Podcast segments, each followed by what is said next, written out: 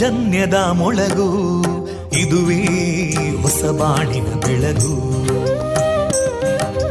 ಪಾಂಚಜನ್ಯದ ಮೊಳಗು ಇದುವೇ ಹೊಸ ಬಾಳಿನ ಬೆಳಗು, ಜನಮಾನಸವ ಅರಳಿಸುವಂತ ಜನಮಾನಸವ ಅರಳಿಸುವಂತ ವಿವೇಕವಾಣಿಯ ಮೊಳಗು, ಸುಖ ದುಃಖಗಳಿಗೆ ತಾಕೊರಳಾಗುವ ನೆಲಪ್ರೀತಿಯದಿ ಮೊಳಗು, ಇದುವೇ ಹೊಸ ಬಾಳಿನ ಬೆಳಗು, ಇದುವೇ ಪಾಂಚಜನ್ಯದ ಮೊಳಗು, ಇದುವೇ ಪಾಂಚಜನ್ಯದ ಮೊಳಗು. ವಿವೇಕಾನಂದ ವಿದ್ಯಾವರ್ಧಕ ಸಂಘ ಪ್ರವರ್ತಿತ ರೇಡಿಯೋ ಪಾಂಚಜನ್ಯ, ಇದು ಜೀವ ಜೀವದ ಸ್ವರ ಸಂಚಾರ. 90.8 ಸ್ವರ ತರಾಂಗಗಳಲ್ಲಿ ಈ ಹೊತ್ತಿನ ಪ್ರಸಾರ ಕಾರ್ಯಕ್ರಮವನ್ನು ಆರಂಭಿಸುತ್ತಿದ್ದೇವೆ. ಆತ್ಮೀಯ ಶ್ರೋತೃ ಬಾಂಧವರಿಗೆ ರೇಡಿಯೋ ಪಾಂಚಜನ್ಯ ಸಮುದಾಯ ಬಾನುಲಿ ಕೇಂದ್ರ ಬಳಗದ ಪರವಾಗಿ ನಾನು ತೇಜಸ್ವಿನಿ ಮಾಡುವ ಪ್ರೀತಿಪೂರ್ವಕ ನಮಸ್ಕಾರಗಳು. ವಂದೇ ಮಾತರಂ, ವಂದೇ ಮಾತರಂ. ಸುಜಲಾಂ ಸುಫಲಾಂ ಮಲಯಜ ಶೀತಲಾಂ ಸಸ್ಯಶ್ಯಾಮಲಾಂ ಮಾತರಂ ವಂದೇ ಮಾತರಂ. ಶುಭ್ರಜೋತ್ಸ್ನಾ ಪುಲಕಿತಯಾಮಿನೀಂ ಪುಲ್ಲಕುಸುಮಿತಾ ಧ್ರುಮದಳಶೋಭಿನೀಂ ಸುಹಾಸಿನೀಂ ಸುಮಧುರಭಾಷಿನೀಂ ಸುಖದಾಂ ವರದಾಂ ಮಾತರಂ ವಂದೇ ಮಾತರಂ. ಕೋಟಿ ಕೋಟಿ ಕಂಠ ಕಲಕಲ ನಿನಾದ ಕರಾಲೇ, ಕೋಟಿ ಕೋಟಿ ಭುಜೈರ್ಧೃತಾ ಕರಕಲವಾಲೇ, ಅಬಲಾಂ ಕೇನೋ ಮಾಯೇತೋ ಬಲೇ ಬಹುಬಲಧಾರಿಣೀಂ ನಮಾಮಿ ತಾರಿಣೀಂ ರಿಪುದಲವಾರಿಣೀಂ ಮಾತರಂ ವಂದೇ ಮಾತರಂ. ತುಮಿ ವಿದ್ಯಾ ತುಮಿ ಧರ್ಮ ತುಮಿ ಹೃದಿ ತುಮಿ ಮರ್ಮ, ತ್ವಂ ಹಿ ಪ್ರಾಣ ಶರೀರೇ ಬಾಹುತೇ ತುಮಿ ಮಾ ಶಕ್ತಿ, ಹೃದಯೇ ತುಮಿ ಮಾ ಭಕ್ತಿ, ತೋಮಾರಯಿ ಪ್ರತಿಮಾ ಗಡಿ ಮಂದಿರೇ ಮಂದಿರೇ ವಂದೇ ಮಾತರಂ.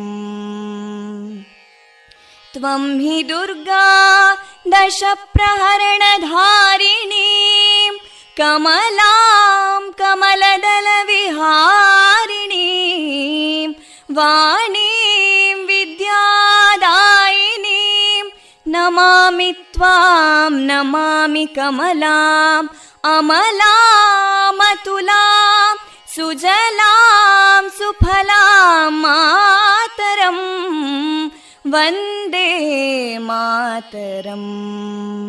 ಶ್ಯಾಮಲಾಂ ಸರಳಾಂ ಸುಸ್ಮಿತಾಂ ಭೂಷಿತಾಂ ಧರಣೀಂ ಭರಣೀಂ ಮಾತರಂ ವಂದೇ ಮಾತರಂ.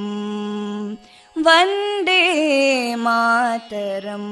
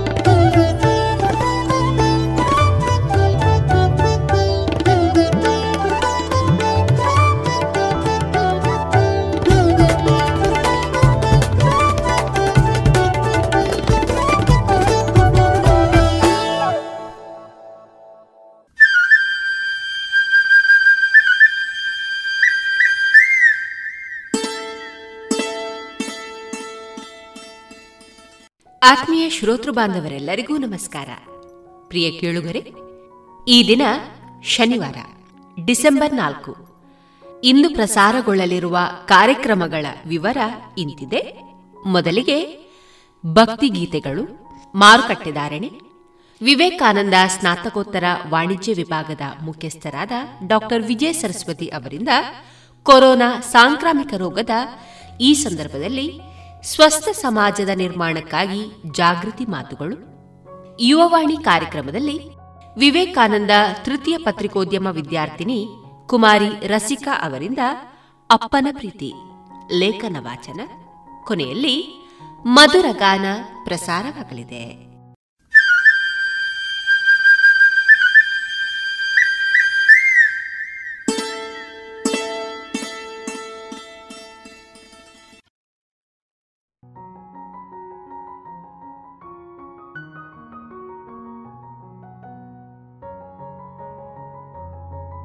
ಇದೀಗ ಮೊದಲಿಗೆ ಭಕ್ತಿಗೀತೆಗಳನ್ನು ಕೇಳೋಣ.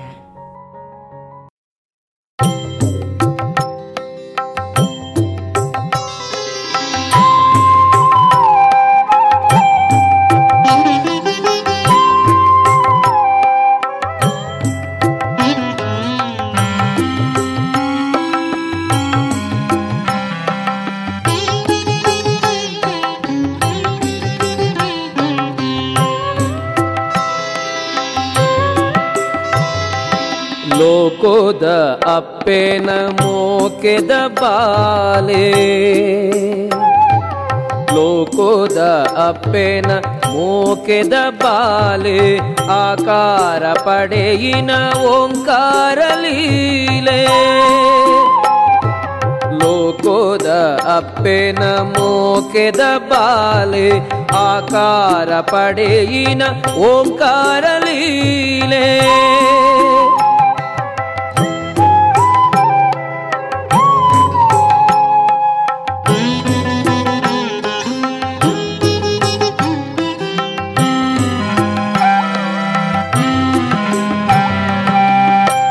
ಆನೆದ ಮೋಣೆದ ಜ್ಞಾನ ಸ್ವರೂಪ, ಉಡಲದ ಉಳೆಯಿದ ಲೆಪ್ಪುಗು ಸೋಪ. ಆನೆದ ಮೋಣೆದ ಜ್ಞಾನ ಸ್ವರೂಪ, ಉಡಲದ ಉಳೆಯಿದ ಲೆಪ್ಪುಗು ಸೋಪ. ಭಕ್ತರೆ ಚಿತ್ತೊಡು ಅರ್ತಿಡು ನಲಿಪ,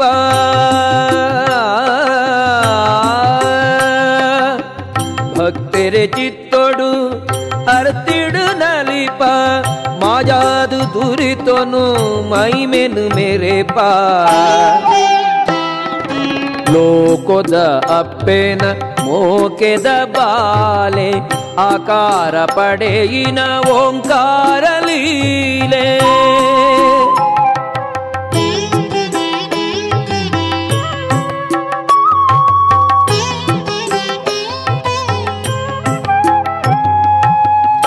ಅಡ್ಡವಿಡ್ಡೂರನು தட்டு பாராது எட்டே புனே பல கை சேராது அட்ட விட்டோரனு தட்டு பாராது எட்டே புனே பல கை சேராது நல்மெத பொழ்புத சாதி தோஜால நல்மெத பொழ்புத சாதி தோஜாಲ ಗೆಲ್ಮೆದ ಕೋಡಿಗೆ ಈ ನಡಪಾಲ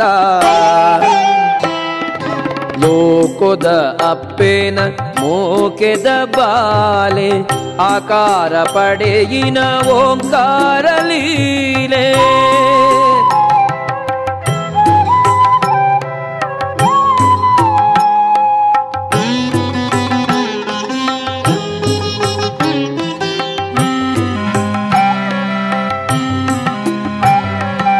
ಶರವುಡು ನಿಲೆಯಾದು ಮೆರೆಯುನ ಗಣಪ ಶರಣುಂದು ಸುಗಿತುಂಡ ಕರುಣೆಡು ತೂಪ ಶರವುಡು ನಿಲೆಯಾದು ಮೆರೆಯುನ ಗಣಪ ಶರಣುಂದು ಸುಗಿತುಂಡ ಕರುಣೆಡು ತೂಪ ದಿನ ದಿನ ಕವಿಯುನ ತರ ತರ ತಾಪ ದಿನ ದಿನ ಕವಿಯುನ ತರ ತರ ತಾಪ ಸನ್ನಿಧಿಗೆ ತಂಡ ಪಾರುದೆ ಪೋಪ ಲೋಕದ ಅಪ್ಪೇನ ಮೋಕೆದ ಬಾಲೆ ಆಕಾರ ಪಡೆಯಿನ ಓಂಕಾರ ಲೀಲೆ ಲೋಕದ ಅಪ್ಪೇನ ಮೋಕೆದ ಬಾಲೆ ಆಕಾರ ಪಡೆಯಿನ ಓಂಕಾರ ಲೀಲೆ ಆಕಾರ ಪಡೆಯಿನ ಓಂಕಾರ ಲೀಲೆ.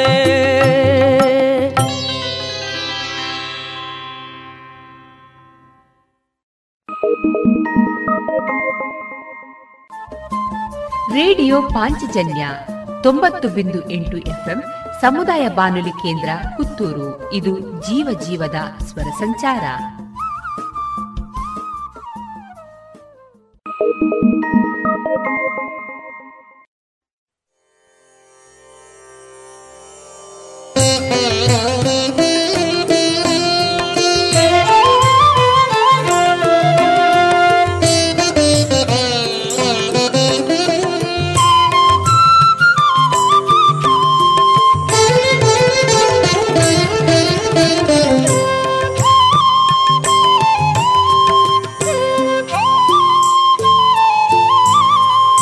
ಬಾಕಿಲನು ಜತ್ತದೋರ ಸಿರಿಮೋಣೆ ತೋಜಯನ ಬಾಕಿಲನು ಜತ್ತದೋರ ಸಿರಿಮೋಣೆ ತೋಜಯನ ಸಾಕಾಂಡು ಕೇಡಿಜ ಬುಳಿಪುಲೆಪ್ಪು ಬಾಕಿಲನು ಜತ್ತದೋರ ಸಿರಿಮೋಣೆ ತೋಜಯನ ಸಾಕಾಂಡು ಕೇಡಿಜ ಬುಳಿಪುಲೆಪ್ಪು ಬಾಕಿಲನು ಜತ್ತದೋರ ಸಿರಿಮೋಣೆ ತೋಜಯನ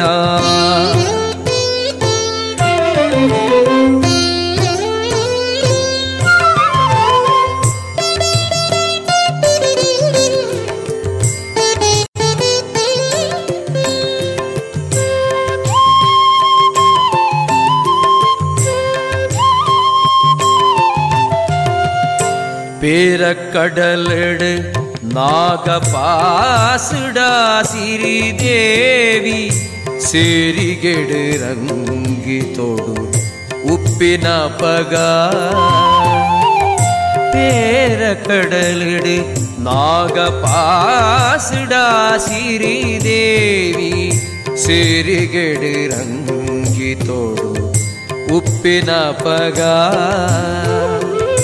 ವಾರಿ ಬಂಗೋಡು ಬೂರಿ ಗಜರಾಜೆ ತುಂಬಿ ಕೈ ಬಾರಿ ಬಂಗೋಡು ಬೂರಿ ಗಜರಾಜೆ ತುಂಬಿ ಕೈ ಏರಾದು ಸುಗೀತನೆಕು ಪಾರ್ವತಿ ಜನ ಬಾಕಿಲನು ಜತ್ತದೋರ ಸಿರಿಮೋಣಿ ತೋ ಜಯನ ಸಾಕಾಂಡ ಕೇಡಿಜ ಗುಳಿಪುಲೆಪ್ಪು ಬಾಗಿಲನು ಜತ್ತು ದೊರ ಸಿರಿ ಪೋಣೆ ತೋ ಜಯನ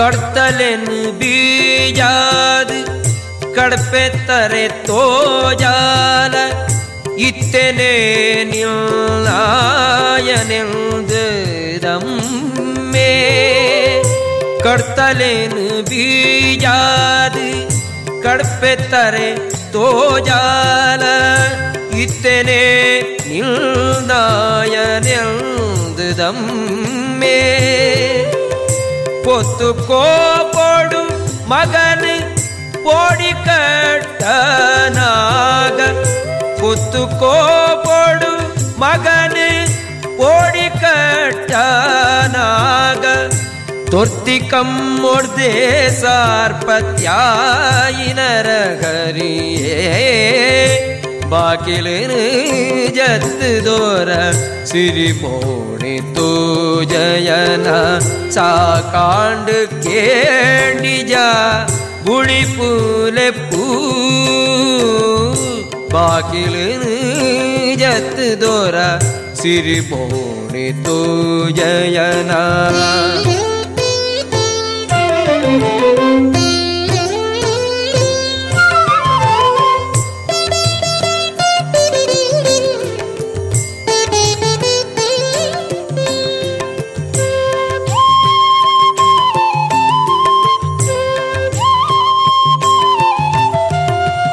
ಅಳಿಯಿಜ್ಜಂದಿನ ಅರುವೆ ಧರ್ಮರಾಯನ ಗರತಿ ಗೊಲಿದು ಈ ಕೊರಿಯ ಮಾನುಗು ಒದಗಿಯ ಅಳಿಯಿಜ್ಜಂದಿನ ಅರುವೆ ಧರ್ಮರಾಯನ ಗರತಿ ಗೊಲಿದು ಈ ಕೊರಿಯ ಮಾನುಗು ಒದಗಿಯ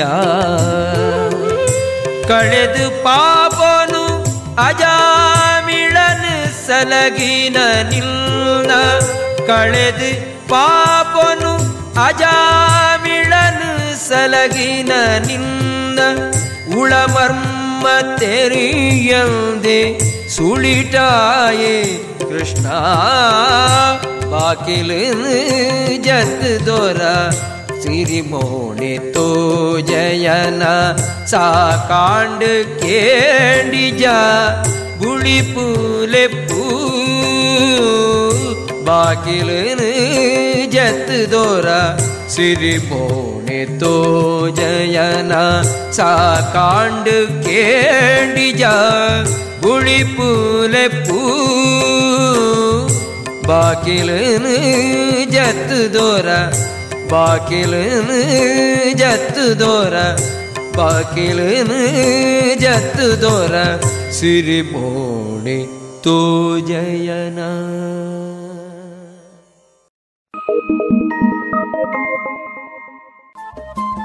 ರೇಡಿಯೋ ಪಾಂಚಜನ್ಯ 90.8 FM ಸಮುದಾಯ ಬಾನುಲಿ ಕೇಂದ್ರ ಪುತ್ತೂರು. ಇದು ಜೀವ ಜೀವದ ಸ್ವರ ಸಂಚಾರ.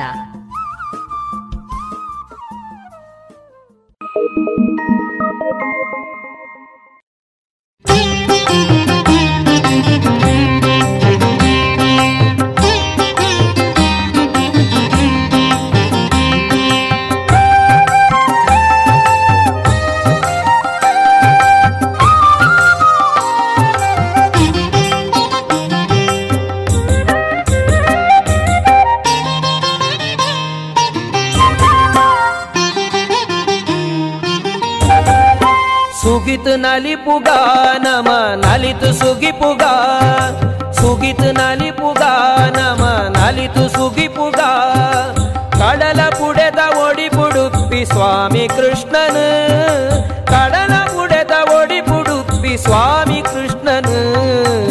ಸುಗಿತ್ ನಲಿಪುಗ ನಮ ಲಲಿತ ಸುಗಿಪುಗ ಸುಗಿತ್ ನಲಿಪುಗ ನಮ ಲಲಿತ ಸುಗಿಪುಗ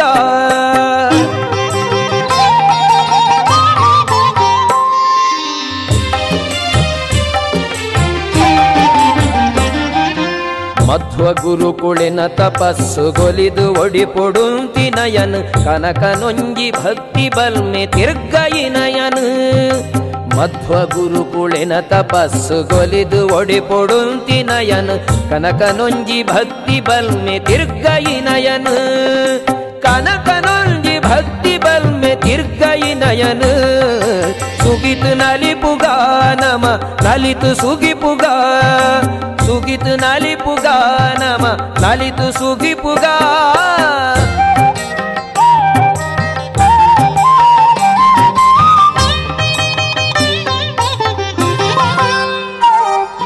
ಪತ್ತು ಮಂದೆ ಒಟ್ಟು ಸೇರ್ದು ಅರ್ತಿ ಪಿರ್ತಿ ಡೊರ್ಮೆ ಪರ್ಪ ಮಲ್ತು ಲೋಕೋಗೆಡ್ಡೆ ಮಲ್ಕೊಲಂದು ನಟ್ಟದು ಪತ್ತು ಮಂದೆ ಒಟ್ಟು ಸೇರ್ದು ಅರ್ತಿ ಪಿರ್ತಿ ಡೊರ್ಮೆ ಪರ್ಪ ಮಲ್ತು ಲೋಕೋಗೆಡ್ಡೆ ಮಲ್ಪುಲಂದು ನಟ್ಟದು ಪರ್ಪ ಮಲ್ತು ಲೋಕೋಗೆಡ್ಡೆ ಮಲ್ಪುಲಂದು ನಟ್ಟದು ಸುಗಿತ್ ನಲಿಪುಗ ನಮ ನಲಿತು ಸುಗಿಪುಗ ಸುಗಿತ್ ನಲಿಪುಗ ನಮ ನಲಿತು ಸುಗಿಪುಗ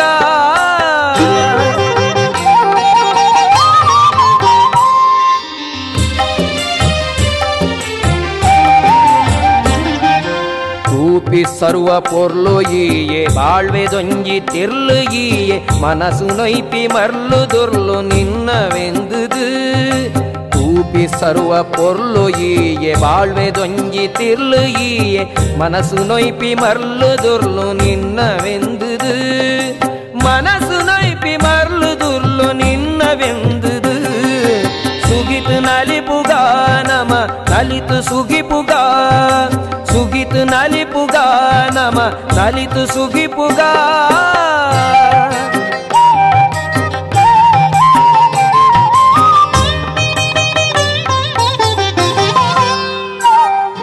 ಬದುಕು ನಿಲಿಕೆ ತೆಲಿಕೆ ನಲಿಕೆ ಶಾಂತಿ ಸೌಖ್ಯ ಪೊರ್ಲು ಪೊಲಿಕೆ ಒದಗಡಿನ್ಪಿ ಪಟ್ಟ ಪರಕೆ ಅರ್ಪಿಸಾವುದು ಬದುಕು ನಿಲಿಕೆ ತೆಲಿಕೆ ನಲಿಕೆ ಶಾಂತಿ ಸೌಖ್ಯ ಪೊರ್ಲು ಪೊಲಿಕೆ ಒದಗಡಿನ್ಪಿ ಪಟ್ಟ ಪರಕೆ ಅರ್ಪಿಸಾವುದು ಒದಗಡಿನ್ಪಿ ಪಟ್ಟ ಪರಕೆ ಅರ್ಪಿಸಾವುದು ಸುಗಿತ್ ನಲಿಪುಗ ನಮ ನಲಿತು ಸುಗಿಪುಗ ಸುಗಿತ್ ನಲಿಪುಗ ನಮ ನಲಿತು ಸುಗಿಪುಗ ಕಡಲ ಬುಡದ ಒಡಿಪುಡುಪ್ಪಿ ಸ್ವಾಮಿ ಕೃಷ್ಣನು ಕಡಲ ಬುಡದ ಒಡಿಪುಡುಪ್ಪಿ ಸ್ವಾಮಿ ಕೃಷ್ಣನು ಸುಗಿತ್ ನಲಿಪುಗ ನಮ ನಲಿತು ಸುಗಿಪುಗ ಸುಗಿತ್ ನಲಿಪುಗ ನಮ ನಲಿತು ಸುಗಿಪುಗ ಸುಗಿತ್ ನಲಿಪುಗ ನಮ ನಲಿತು ಸುಗಿಪುಗ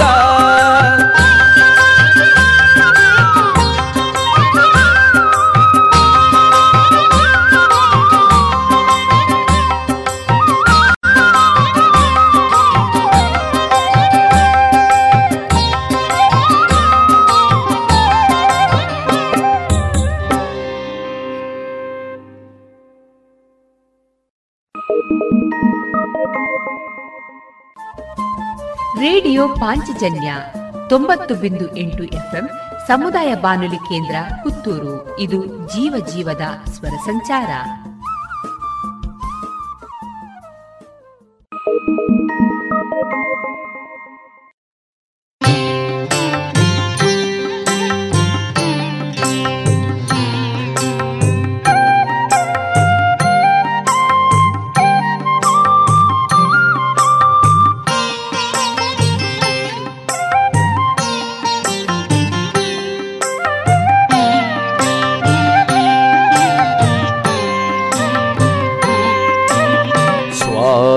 ಶ್ರೀ ವೆಂಕಟರಮಣ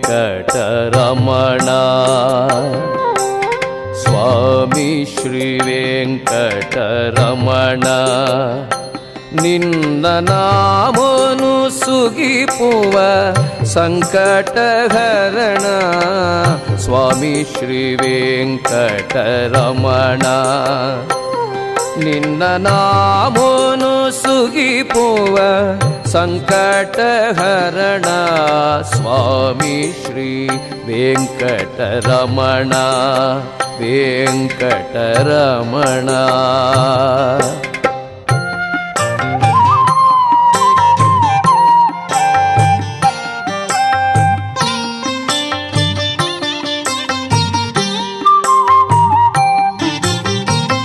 ಶುದ್ಧ ಭಾವುದ ಸೀರ್ತಮೀದ ಎಡ್ಡೆ ಶ್ರದ್ಧೆದ ಮಡಿ ತೊಂಜಿ ಕುಂಟು ತುತ್ತೊಂದು ಶುದ್ಧ ಭಾವುದ ಸೀರ್ತಮೀದ ಎಡ್ಡೆ ಶ್ರದ್ಧೆದ ಮಡಿ ತೊಂಜಿ ಕುಂಟು ತುತ್ತೊಂದು ಜ್ಞಾನದ ಬೊಟ್ಟು ಪಾಡೊಂದು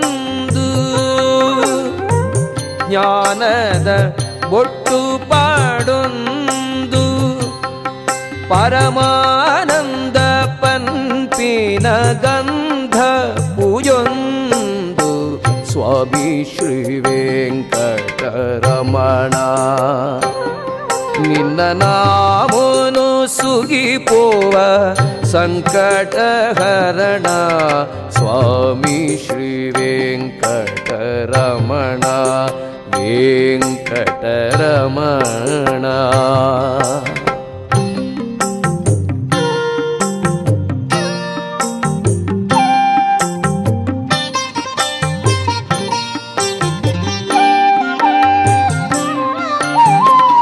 ಸ್ವಾರ್ಥದ ಕಾಯಿನ್ ದರ್ತ್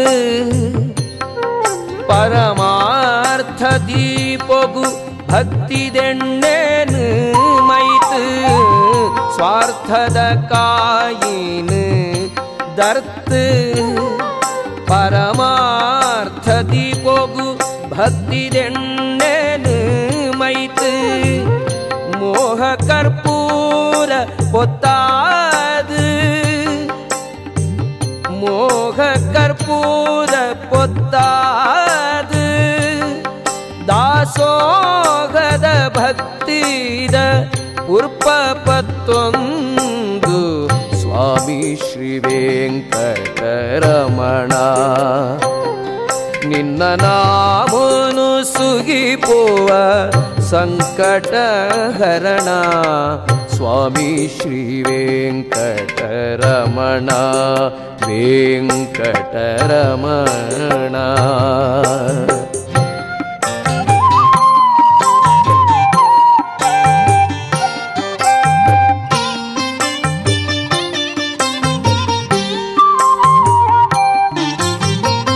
ಪುಣ್ಯೋದ ಮುಡಿಪು ಕಟ್ಟೊಂದು ಸತ್ಯನೆನ್ನೊಂದು ನೀತಿದ ಸಾಧಿ ಪತ್ತೊಂದು ಪುಣ್ಯೋದ ಮುಡಿಪು ಕಟ್ಟೊಂದು ಸತ್ಯನೆನ್ನೊಂದು ನೀತಿದ ಸಾಧಿ ಪತ್ತೊಂದು ನಡಪುನ ಮಾತೆರ್ಲ ಬಲೆ ನಡಪುನ ಮಾತೆರ್ಲ ಬಲ್ಲೆ ಧರ್ಮತೇನು ನೊಯ್ತೊಂದು ಸ್ವಾಮಿಗೆ ಜಯ ಪಳ್ಳೆ ಸ್ವಾಮಿ ಶ್ರೀ ವೆಂಕಟರಮಣ ನಿನ್ನ ನಾಮನು ಸುಗಿಪುವ ಸಂಕಟ ಹರಣ ಸ್ವಾಮಿ ಶ್ರೀ ವೆಂಕಟರಮಣ ನಿನ್ನ ನಾಮನು ಸುಗಿಪುವ ಸಂಕಟ ಹರಣ ಸ್ವಾಮಿ ಶ್ರೀ ವೆಂಕಟರಮಣ ವೆಂಕಟರಮಣ ವೆಂಕಟರಮಣ ವೆಂಕಟರಮಣ.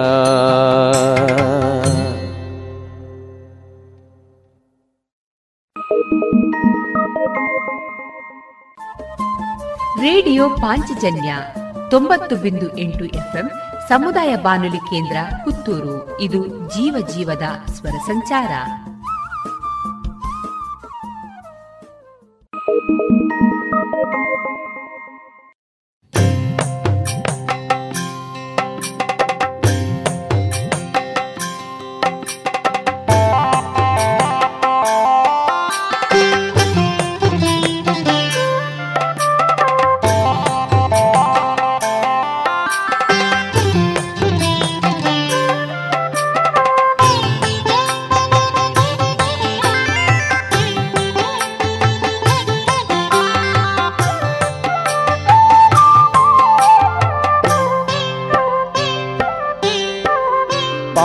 ಮಾನಕದ್ರೀಶ ಶ್ರೀಮಂಜುನಾಥ ಪಾವನಕದ್ರೀಶ ಶ್ರೀಮಂಜುನಾಥ ಭಾವಭಕ್ತಿದ ಲೆಪ್ಪುಗೊಲಿಯುನದಾತ ಭಾವಭಕ್ತಿದ ಲೆಪ್ಪುಗೊಲಿಯುನದಾತ ಪ್ರಾಕೃತರ್ತೆದ ಮೈಮೆದವಣ್ಣು ಕತಲು ಕಳೆಯುನ ಬೊಲ್ಪುರ ಕಣ್ಣು ಪ್ರಾಕೃತರ್ತೆದ ಮೈಮೆದವಣ್ಣು ಕತಲು ಕಳೆಯುನ ಬೊಲ್ಪುದ ಕಣ್ಣು ಪಾವನ ಕದ್ರೀಶ ಶ್ರೀಮಂಜುನಾಥ ಶ್ರೀಮಂಜುನಾಥ.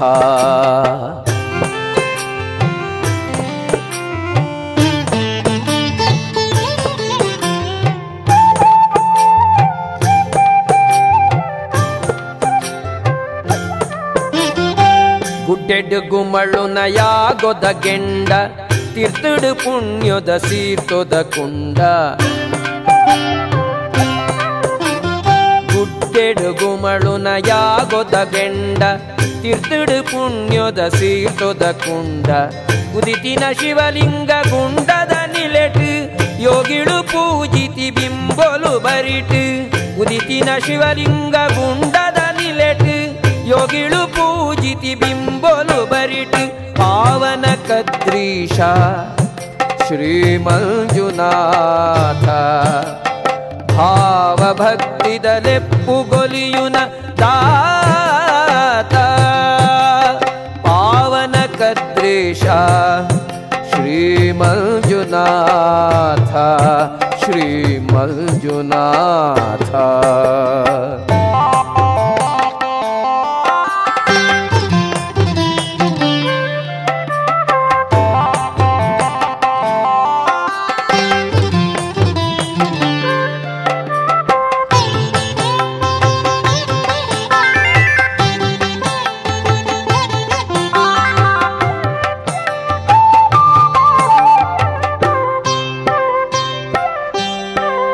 ಹತ್ತು ಬಿರೆಲ್ ಜೋಡಿ ಸಾಧು ಸನ್ನಿಧಿಡ್ ಅರ್ಪಿತ ಮಲ್ಪುನ ಸೇವೆ ಕೈಕೊಂದು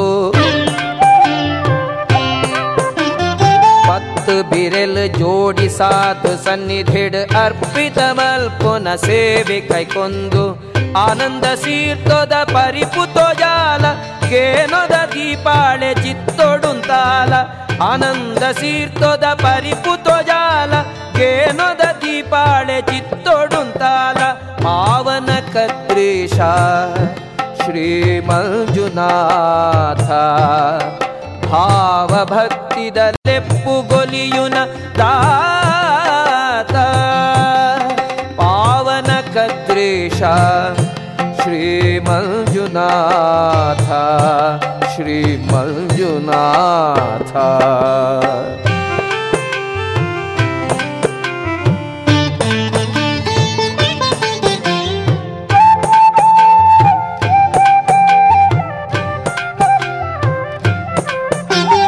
ಸದ್ಧರ್ಮ ತೇರು ದುಂಬೊತ್ತು ತರೊಟು ಸತ್ಕರ್ಮ ನಿತ್ಯೋತ್ಸವ ವಾಪಿ ಬಗೆಟು ಸದ್ಧರ್ಮ ತೇರು ದುಂಬೊತ್ತು ತರೊಟು ಸತ್ಕರ್ಮ ನಿತ್ಯೋತ್ಸವ ವಾಪಿ ಬಗೆಟು ನೀತಿ ನ್ಯಾಯದ ಕೊಡಿಮಿ ತೇರು ನಂಚ ಮಾತ ಸಜ್ಜನರೇನು ನಡಪಾಲ ನಿಚ್ಚ ನೀತಿ ನ್ಯಾಯದ ಕೊಡಿಮಿ ತೇರು ನಂಚ ಮಾತ ಸಜ್ಜನರೇನು ನಡಪಾಲ ನಿಚ್ಚ ಪಾವನ ಕದ್ರೀಶ ಶ್ರೀಮಂಜುನಾಥ ಭಾವಭಕ್ತಿದ ಲೆಪ್ಪುಗೊಲಿಯುನ ದಾತ ಪ್ರಾಪುಗರ್ತೆದ ಮೈಮೆದ ಮಣ್ಣು ಕತ್ತಲ ಕಡೆಯುನ ಬೊಲ್ಪುದ ಕಣ್ಣು ಪಾವನ ಕದ್ರೀಶ ಶ್ರೀಮಂಜುನಾಥ ಪಾವನ ಕದ್ರೀಶ ಶ್ರೀಮಂಜುನಾಥ ಶ್ರೀಮಂಜುನಾಥ ಶ್ರೀಮಂಜುನಾಥ ಶ್ರೀಮಂಜುನಾಥ ಶ್ರೀಮಂಜುನಾಥ ಶ್ರೀ ಮಂಜುನಾಥ.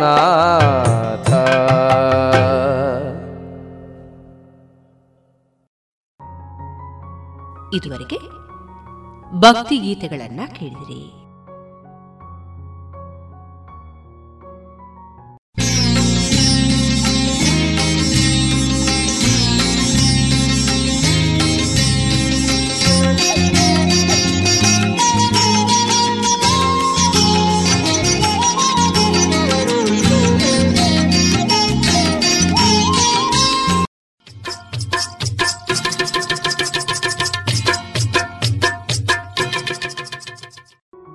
ಮಾರುಕಟ್ಟೆ ಧಾರಣೆ ಇಂತಿದೆ.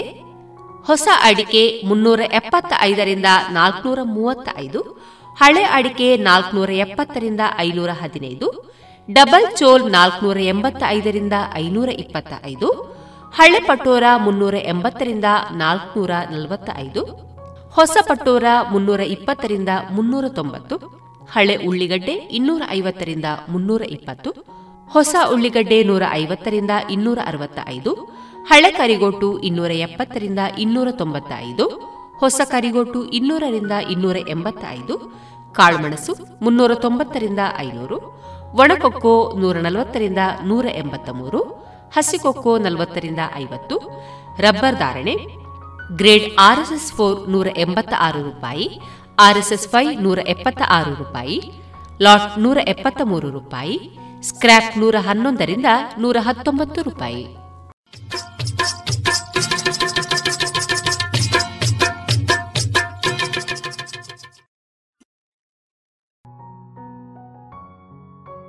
ಇನ್ನೀಗ ವಿವೇಕಾನಂದ ಸ್ನಾತಕೋತ್ತರ ವಾಣಿಜ್ಯ ವಿಭಾಗದ ಮುಖ್ಯಸ್ಥರಾದ ಡಾ ವಿಜಯ ಸರಸ್ವತಿ ಅವರಿಂದ ಕೊರೋನಾ ಸಾಂಕ್ರಾಮಿಕ ರೋಗದ ಈ ಸಂದರ್ಭದಲ್ಲಿ ಸ್ವಸ್ಥ ಸಮಾಜದ ನಿರ್ಮಾಣಕ್ಕಾಗಿ ಜಾಗೃತಿ ಮಾತುಗಳನ್ನು ಕೇಳೋಣ.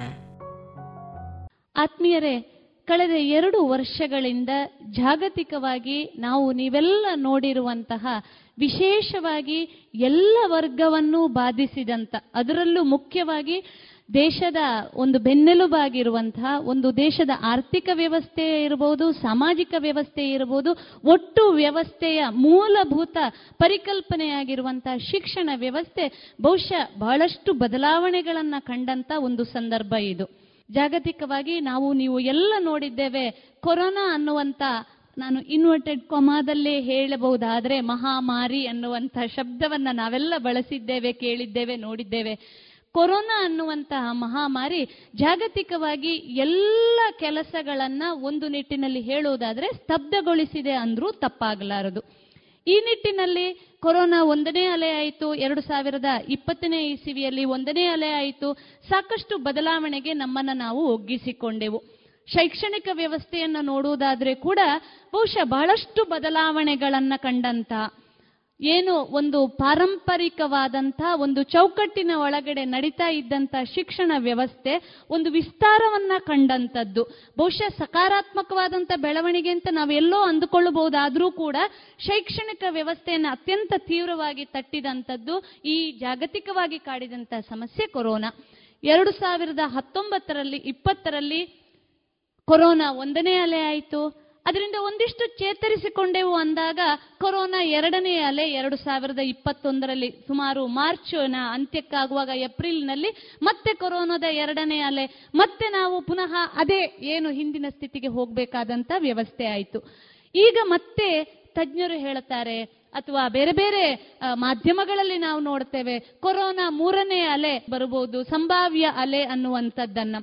ಅದು ಎಷ್ಟರ ಮಟ್ಟಿಗೆ ಸತ್ಯ ಇರಬಹುದು ಅಥವಾ ಎಷ್ಟರ ಮಟ್ಟಿಗೆ ಅದು ಬಹುಶಃ ಆಗ್ಬೋದು ಅನ್ನುವಂತಹ ಯೋಚನೆಯನ್ನ ನಾವು ಬಿಡುತ್ತಾ, ಒಂದು ವೇಳೆ ಮುಂದಿನ ಅಲೆ ಬಂದ್ರೆ ಅದನ್ನ ಹೇಗೆ ನಾವು ಸಕಾರಾತ್ಮಕವಾಗಿ ಸ್ವೀಕರಿಸಬೇಕು, ಜೊತೆಗೆ ನಾವು ಅದರ ವಿರುದ್ಧವಾಗಿ ಯಾವ ರೀತಿಯಲ್ಲಿ ಹೋರಾಡಿ ಗೆಲ್ಲಬಹುದು ಅನ್ನುವಂತಹ ವಿಷಯವನ್ನ ಮನೆಗಳಲ್ಲಿ ನಾವು ತೆಗೆದುಕೊಂಡ್ರೆ ಆ ಸಾಧ್ಯತೆಯಿಂದ ಬಹುಶಃ ಭಾರತ ಕೊರೋನಾ ಮುಕ್ತವಾಗಿ ಮತ್ತೆ ತನ್ನ ಗತವೈಭವಕ್ಕೆ ಹೋಗಬಹುದು ಅನ್ನುವಂಥದ್ದು ನಮ್ಮ ವಿವೇಕಾನಂದ ವಿದ್ಯಾವರ್ಧಕ ಸಂಘದ ಆಶಯ.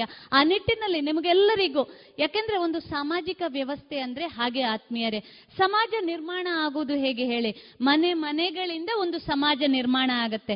ಒಂದು ಸಮಾಜ ಅನ್ನುವಂಥದ್ದು ಕೇವಲ ಅದರಲ್ಲಿ ಒಂದಿಷ್ಟು ಗುಂಪುಗಳಲ್ಲ, ಪಂಗಡಗಳಲ್ಲ, ಅದೊಂದು ವ್ಯವಸ್ಥೆ. ಅದು ಆ ವ್ಯವಸ್ಥೆ ಹೇಗೆ ಅಂದ್ರೆ ಮನೆಗಳಲ್ಲಿ ಯಾವಾಗ ಆ ವ್ಯವಸ್ಥೆ ನಿರ್ಮಾಣ ಆಗುತ್ತೋ ಸ್ವಸ್ಥ ಸಮಾಜದ ನಿರ್ಮಾಣ ಆಗ್ಲಿಕ್ಕೆ ಸಾಧ್ಯ ಇದೆ. ಈ ನಿಟ್ಟಿನಲ್ಲಿ ನಾವೆಲ್ಲ ಮನೆಗಳಲ್ಲಿ ಕೊರೋನಾದ ಬಗ್ಗೆ ಜಾಗೃತಿಯನ್ನ, ಅರಿವನ್ನ ಮೂಡಿಸಿಕೊಂಡಾಗ ಬಹುಶಃ ಮುಂದೆ ಇದು ಬರಬಹುದಾದಂತ ತೀವ್ರವಾದಂತ ಪರಿಣಾಮ ಏನಾದ್ರೂ ಇದ್ರೆ ಖಂಡಿತವಾಗಿ ನಾವು ಭಯಪಡಬೇಕಾಗಿ ಇಲ್ಲ.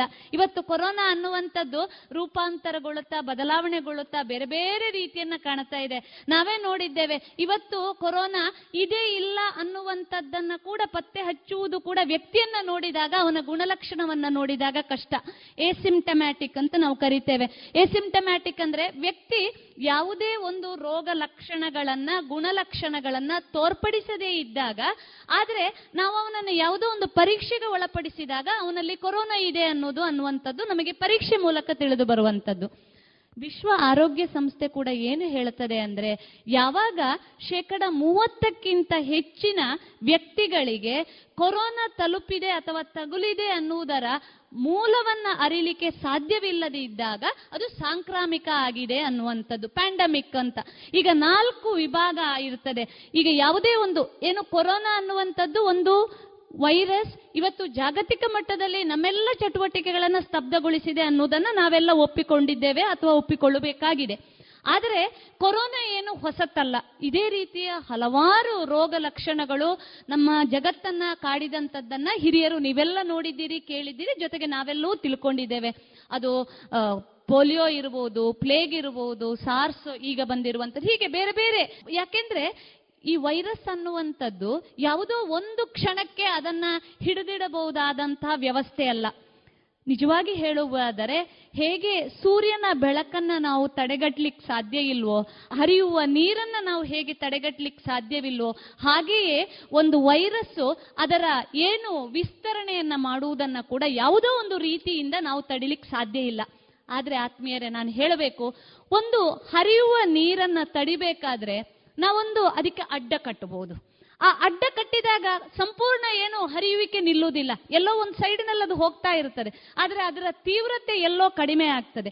ಅದೇ ರೀತಿಯೂ ಕೂಡ ಈ ಕೊರೋನಾ ಜಾಗೃತಿ ಅನ್ನುವಂಥದ್ದು ಕೊರೋನಾ ವೈರಸ್ ಅನ್ನೋದನ್ನ ಯಾವುದೋ ಒಂದು ಸಂದರ್ಭದಲ್ಲಿ ಕಟ್ಟಿ ಹಾಕುವುದು ಖಂಡಿತ ಸಾಧ್ಯವಿಲ್ಲ. ಅದು ನೀವು ನಾವು ಅರಿತುಕೊಳ್ಳಬೇಕಾದ ಸತ್ಯ. ಮುಖ್ಯವಾಗಿ ಹೆತ್ತವರು ನೀವೆಲ್ಲ ಅರಿತುಕೊಳ್ಬೇಕು. ತುಂಬಾ ಜನ ಹೆತ್ತವರಿಗೆ ಒಂದು ಭಯ ಇದೆ, ನಮ್ಮ ಮಕ್ಕಳನ್ನ ನಾವು ಶಾಲೆಗೆ ಕಳಿಸ್ಬೇಕೋ ಬೇಡವೋ, ಯಾಕೆಂದ್ರೆ ತಜ್ಞರು ಹೇಳ್ತಾರೆ ಕೊರೋನಾ 3ನೇ ಅಲೆ ಮಕ್ಕಳನ್ನ ಬಾಧಿಸ್ತದೆ ಅನ್ನುವಂಥದ್ದು. ಆದ್ರೆ ನಿಜವಾಗಿಯೂ ಕೂಡ ಕೊರೋನಾ ಅನ್ನುವಂಥದ್ದು ಅದನ್ನ ತಡೆಗಟ್ಟುವುದು ಹೇಗೆ ಅಥವಾ ಅದರ ಮೂಲಕ ಬರಬಹುದಾದಂಥ ಸಮಸ್ಯೆಗಳನ್ನ ಹೇಗೆ ನಾವು ಕಡಿಮೆಗೊಳಿಸಬೇಕು ಅನ್ನೋದನ್ನ ಯೋಚನೆ ಮಾಡಬೇಕಷ್ಟೇ ಹೊರತು ಇದರ ವಿರುದ್ಧ ಓಡುವ ಪರಿಸ್ಥಿತಿ ನಮಗೆ ಯಾರಿಗೂ ಬರಬಾರದು. ಈ ನಿಟ್ಟಿನಲ್ಲಿ ಒಂದಿಷ್ಟು ಮಾಹಿತಿಯನ್ನ, ಜಾಗೃತಿಯನ್ನ ನಾವೆಲ್ಲ ತೆಗೆದುಕೊಳ್ಳಬೇಕು.